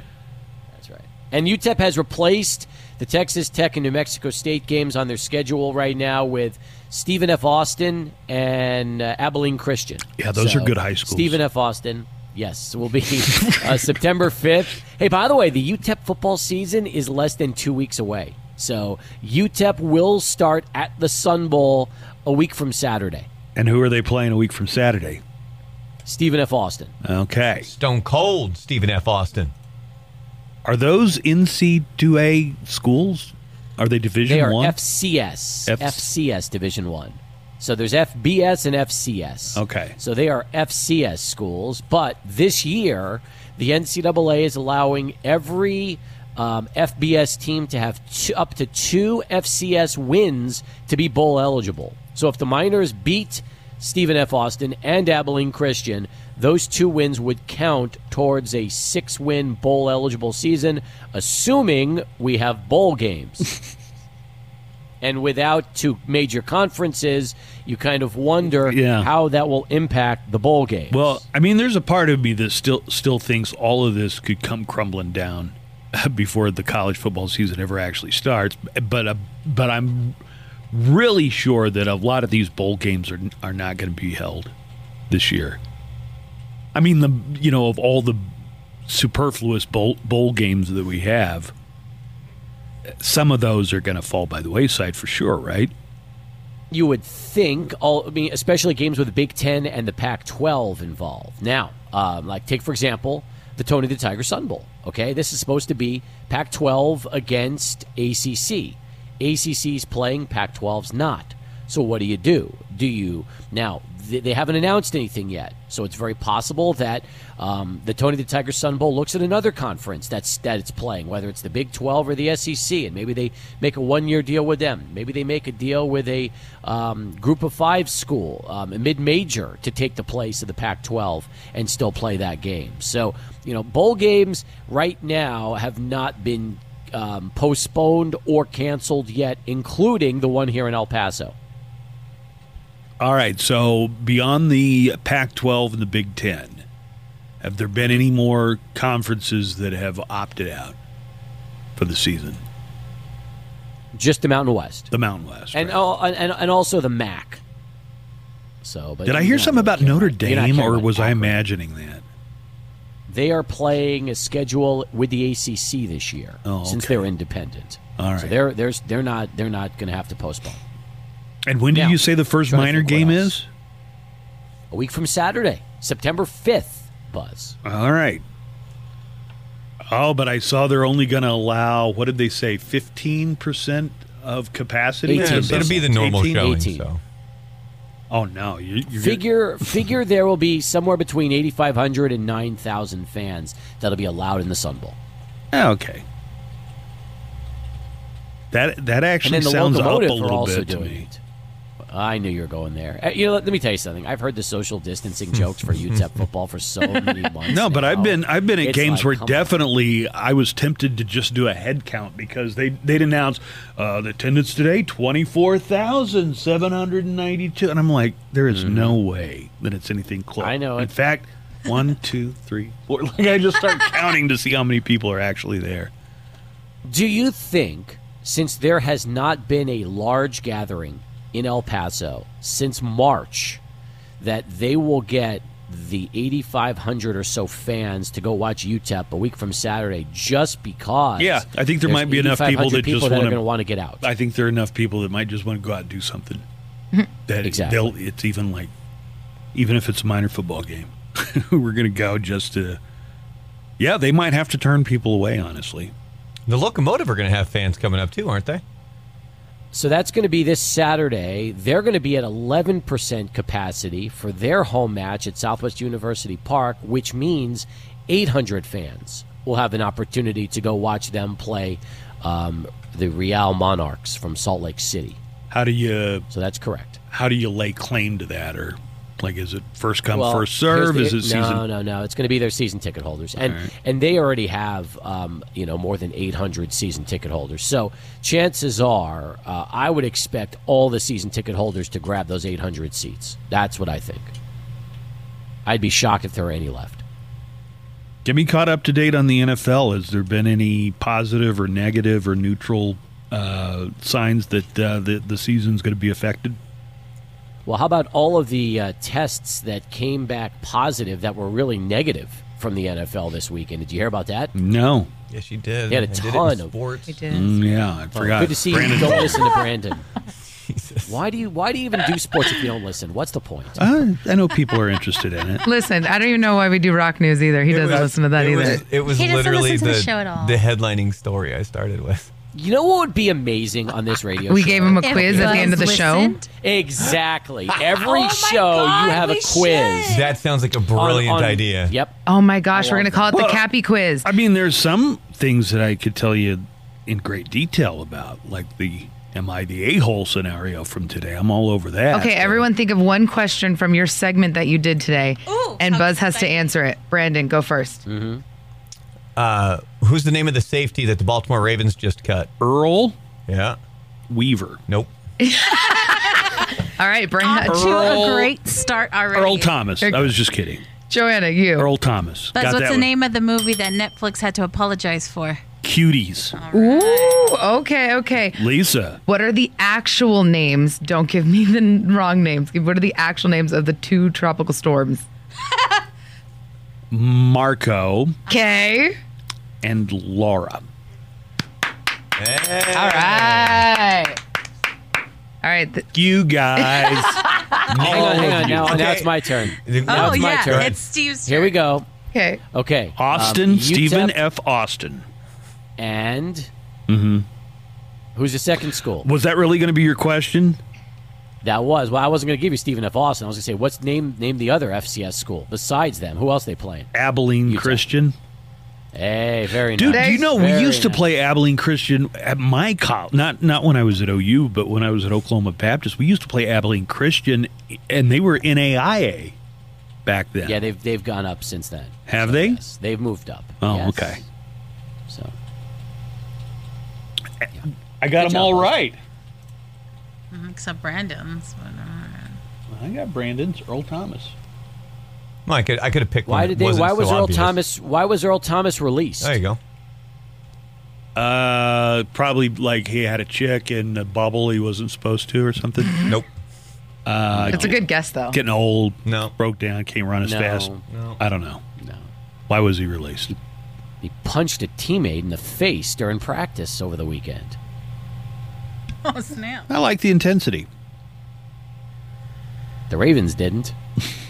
He's apparently been a bit of a pain for the Ravens since he got there. Yep, absolutely. Hey, let me ask you this. So, moving on from sports here. And by the way, Earl Thomas could be a Cowboy, just so you know. They, the Cowboys are one of the leading teams to uh, to sign Earl Thomas. So that look for that. Out. That's a possibility. Ooh, but who's the one player that they signed this past offseason, Buzz, that I said would be a reason they wouldn't sign Earl Thomas? Uh, I don't know. Did you say that earlier today? I did, and it's a it's a pretty funny name. So Tua Tagovailoa. it's not Tua Tagovailoa, but Um, Ha Ha, Clinton Dix. it is Ha Ha Clinton-Dix. I was just going down a list of funny names. What is Kellyanne Conway's daughter's name? Olivia Jade? That no, that is Lori Laughlin's daughter. I knew she was in the news too. we didn't talk about her though in the news. All right, uh, Brandon. what is the uh, what is the pill that they that a study found is the best thing to do for a hangover? It's uh, an amino acid called L-cysteine. I'm guessing that's how you say it on the end. L cysteine. Yeah, it's spelled C Y S T E I N E. And they did a study, and it showed that for people who drank heavily, this helped with their headaches and nausea after the fact. And it's been on sale, and people usually take this anyway uh, for their skin, hair, and nails. Did they just take every vitamin to see if it made them feel better when they had a hangover? Was No. that how the study was done? Well, no, they. I mean, they had uh, other control groups and things like this. It was says here was a randomized double-blind study that had uh, healthy male volunteers consuming alcohol. Oh, and there were some of the people that were involved in this study. They couldn't finish it because they couldn't finish the amount of alcohol. And there was also some who um, were not able to finish the study because they had too high of a tolerance. I think being hungover depends on it. Like, there's a lot of factors. Like, what are you drinking? Beer before liquor only gets Yeah, thicker, wh- what Whoa. order are you drinking them? Mm-hmm. liquor before beer? You're in the clear. Are you dr- How fat- hydrating? Are you drinking water in Yeah, are between you drinking? drinks? Sure, that's another factor. That was something I'd always heard is that if you drink a glass of water in between every alcoholic drink, you're My you'll, you'll friend be okay. Jeff loves craft beer. So I went over to his place and we drank some craft beer and he had a water. I'm like, what is that for? He goes, that's to help you drink more. I'm like, why would I want to drink more? So you can keep drinking. It's like, if if they made a pill that would get you to the point where you want to go, I'd rather do that. I don't especially like the taste of beer. He likes the taste of No, beer so much that he was he was saying you drink water and it it lets you drink more. What have you been told? Here's what I've been told, and this comes from professional hockey players. Okay, professional hockey players swear that no matter how much you drink, you go home, you have 32 ounces of Pedialyte, and you will not have a hangover the next day. And they swear by that. That is the Canadian hockey cure to prevent a hangover the next day. That's No kind of do, genius go home and because drink that's what you're supposed to drink in the morning when you're hungover. So that is genius. You just drink it the night before. Get Oh my of the game. gosh. Hockey 32 players are ounces geniuses. Pedialyte, and you will not be hungover the next day. All right, I, I got a separate is thing here, and this is a study out of Stanford University. They, what they found Maybe was, you've heard of it. perhaps you've heard of the Stanford Cardinal.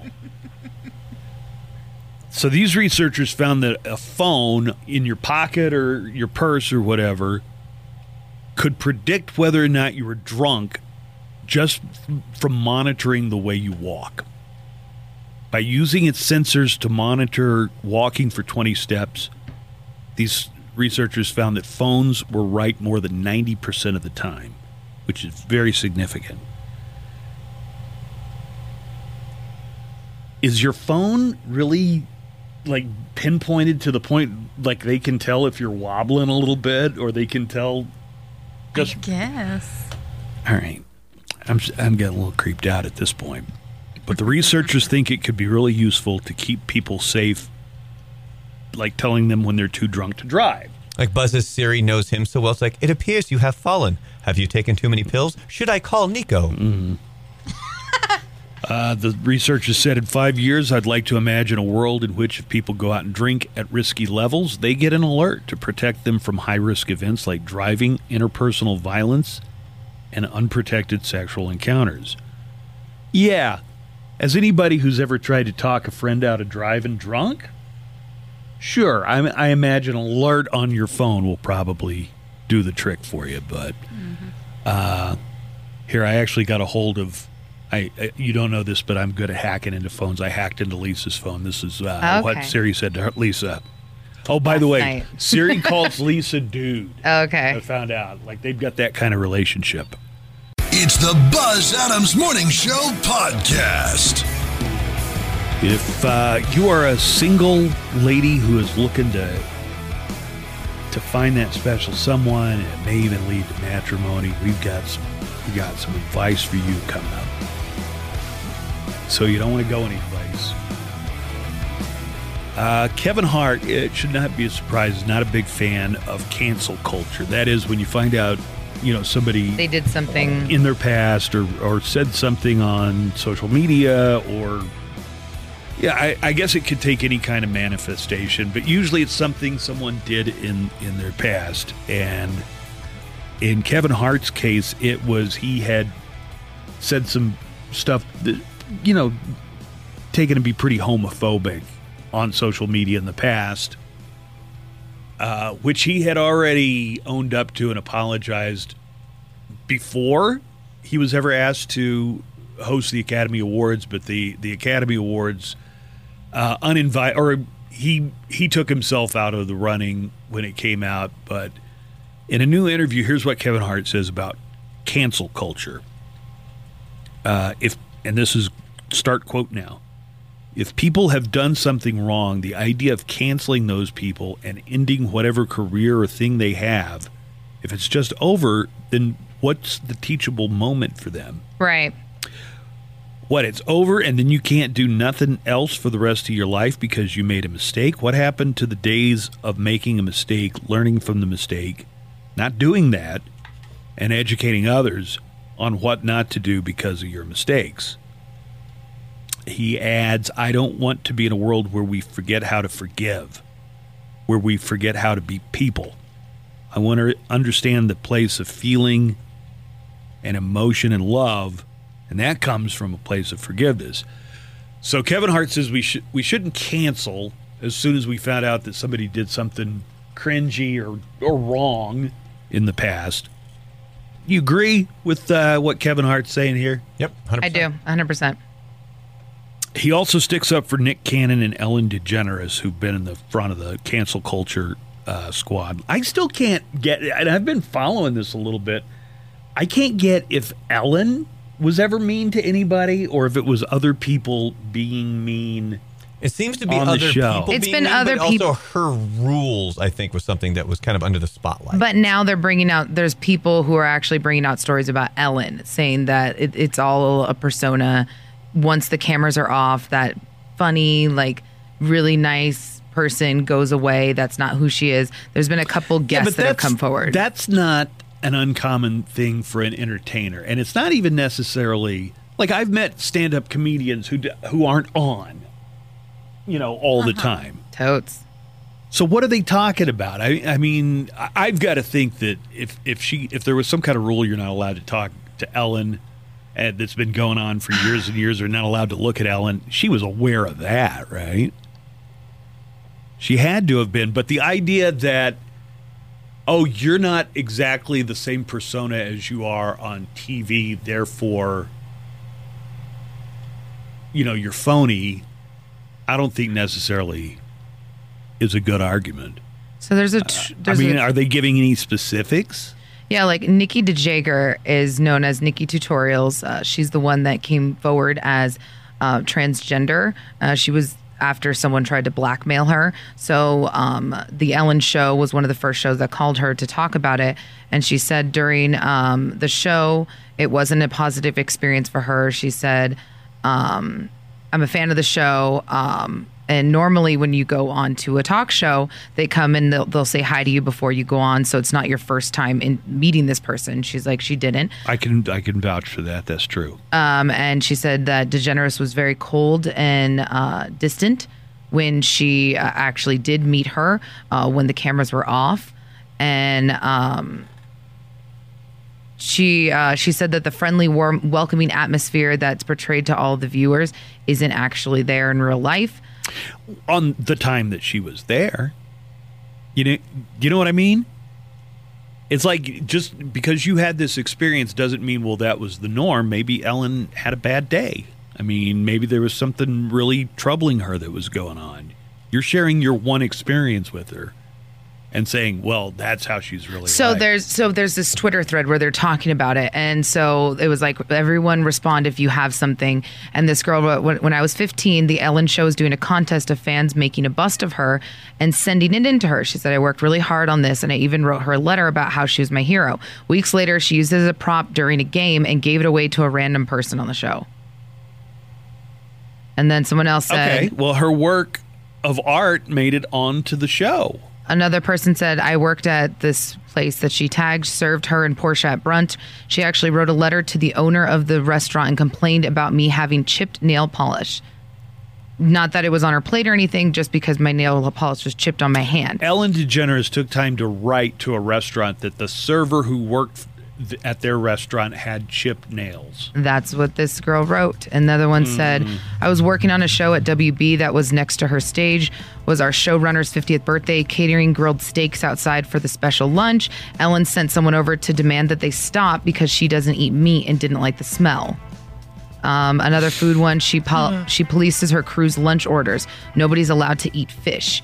They would come hide on our stage set when they would want to eat something that they weren't allowed to have. You could eat like like a steak or a hamburger. You just couldn't eat fish.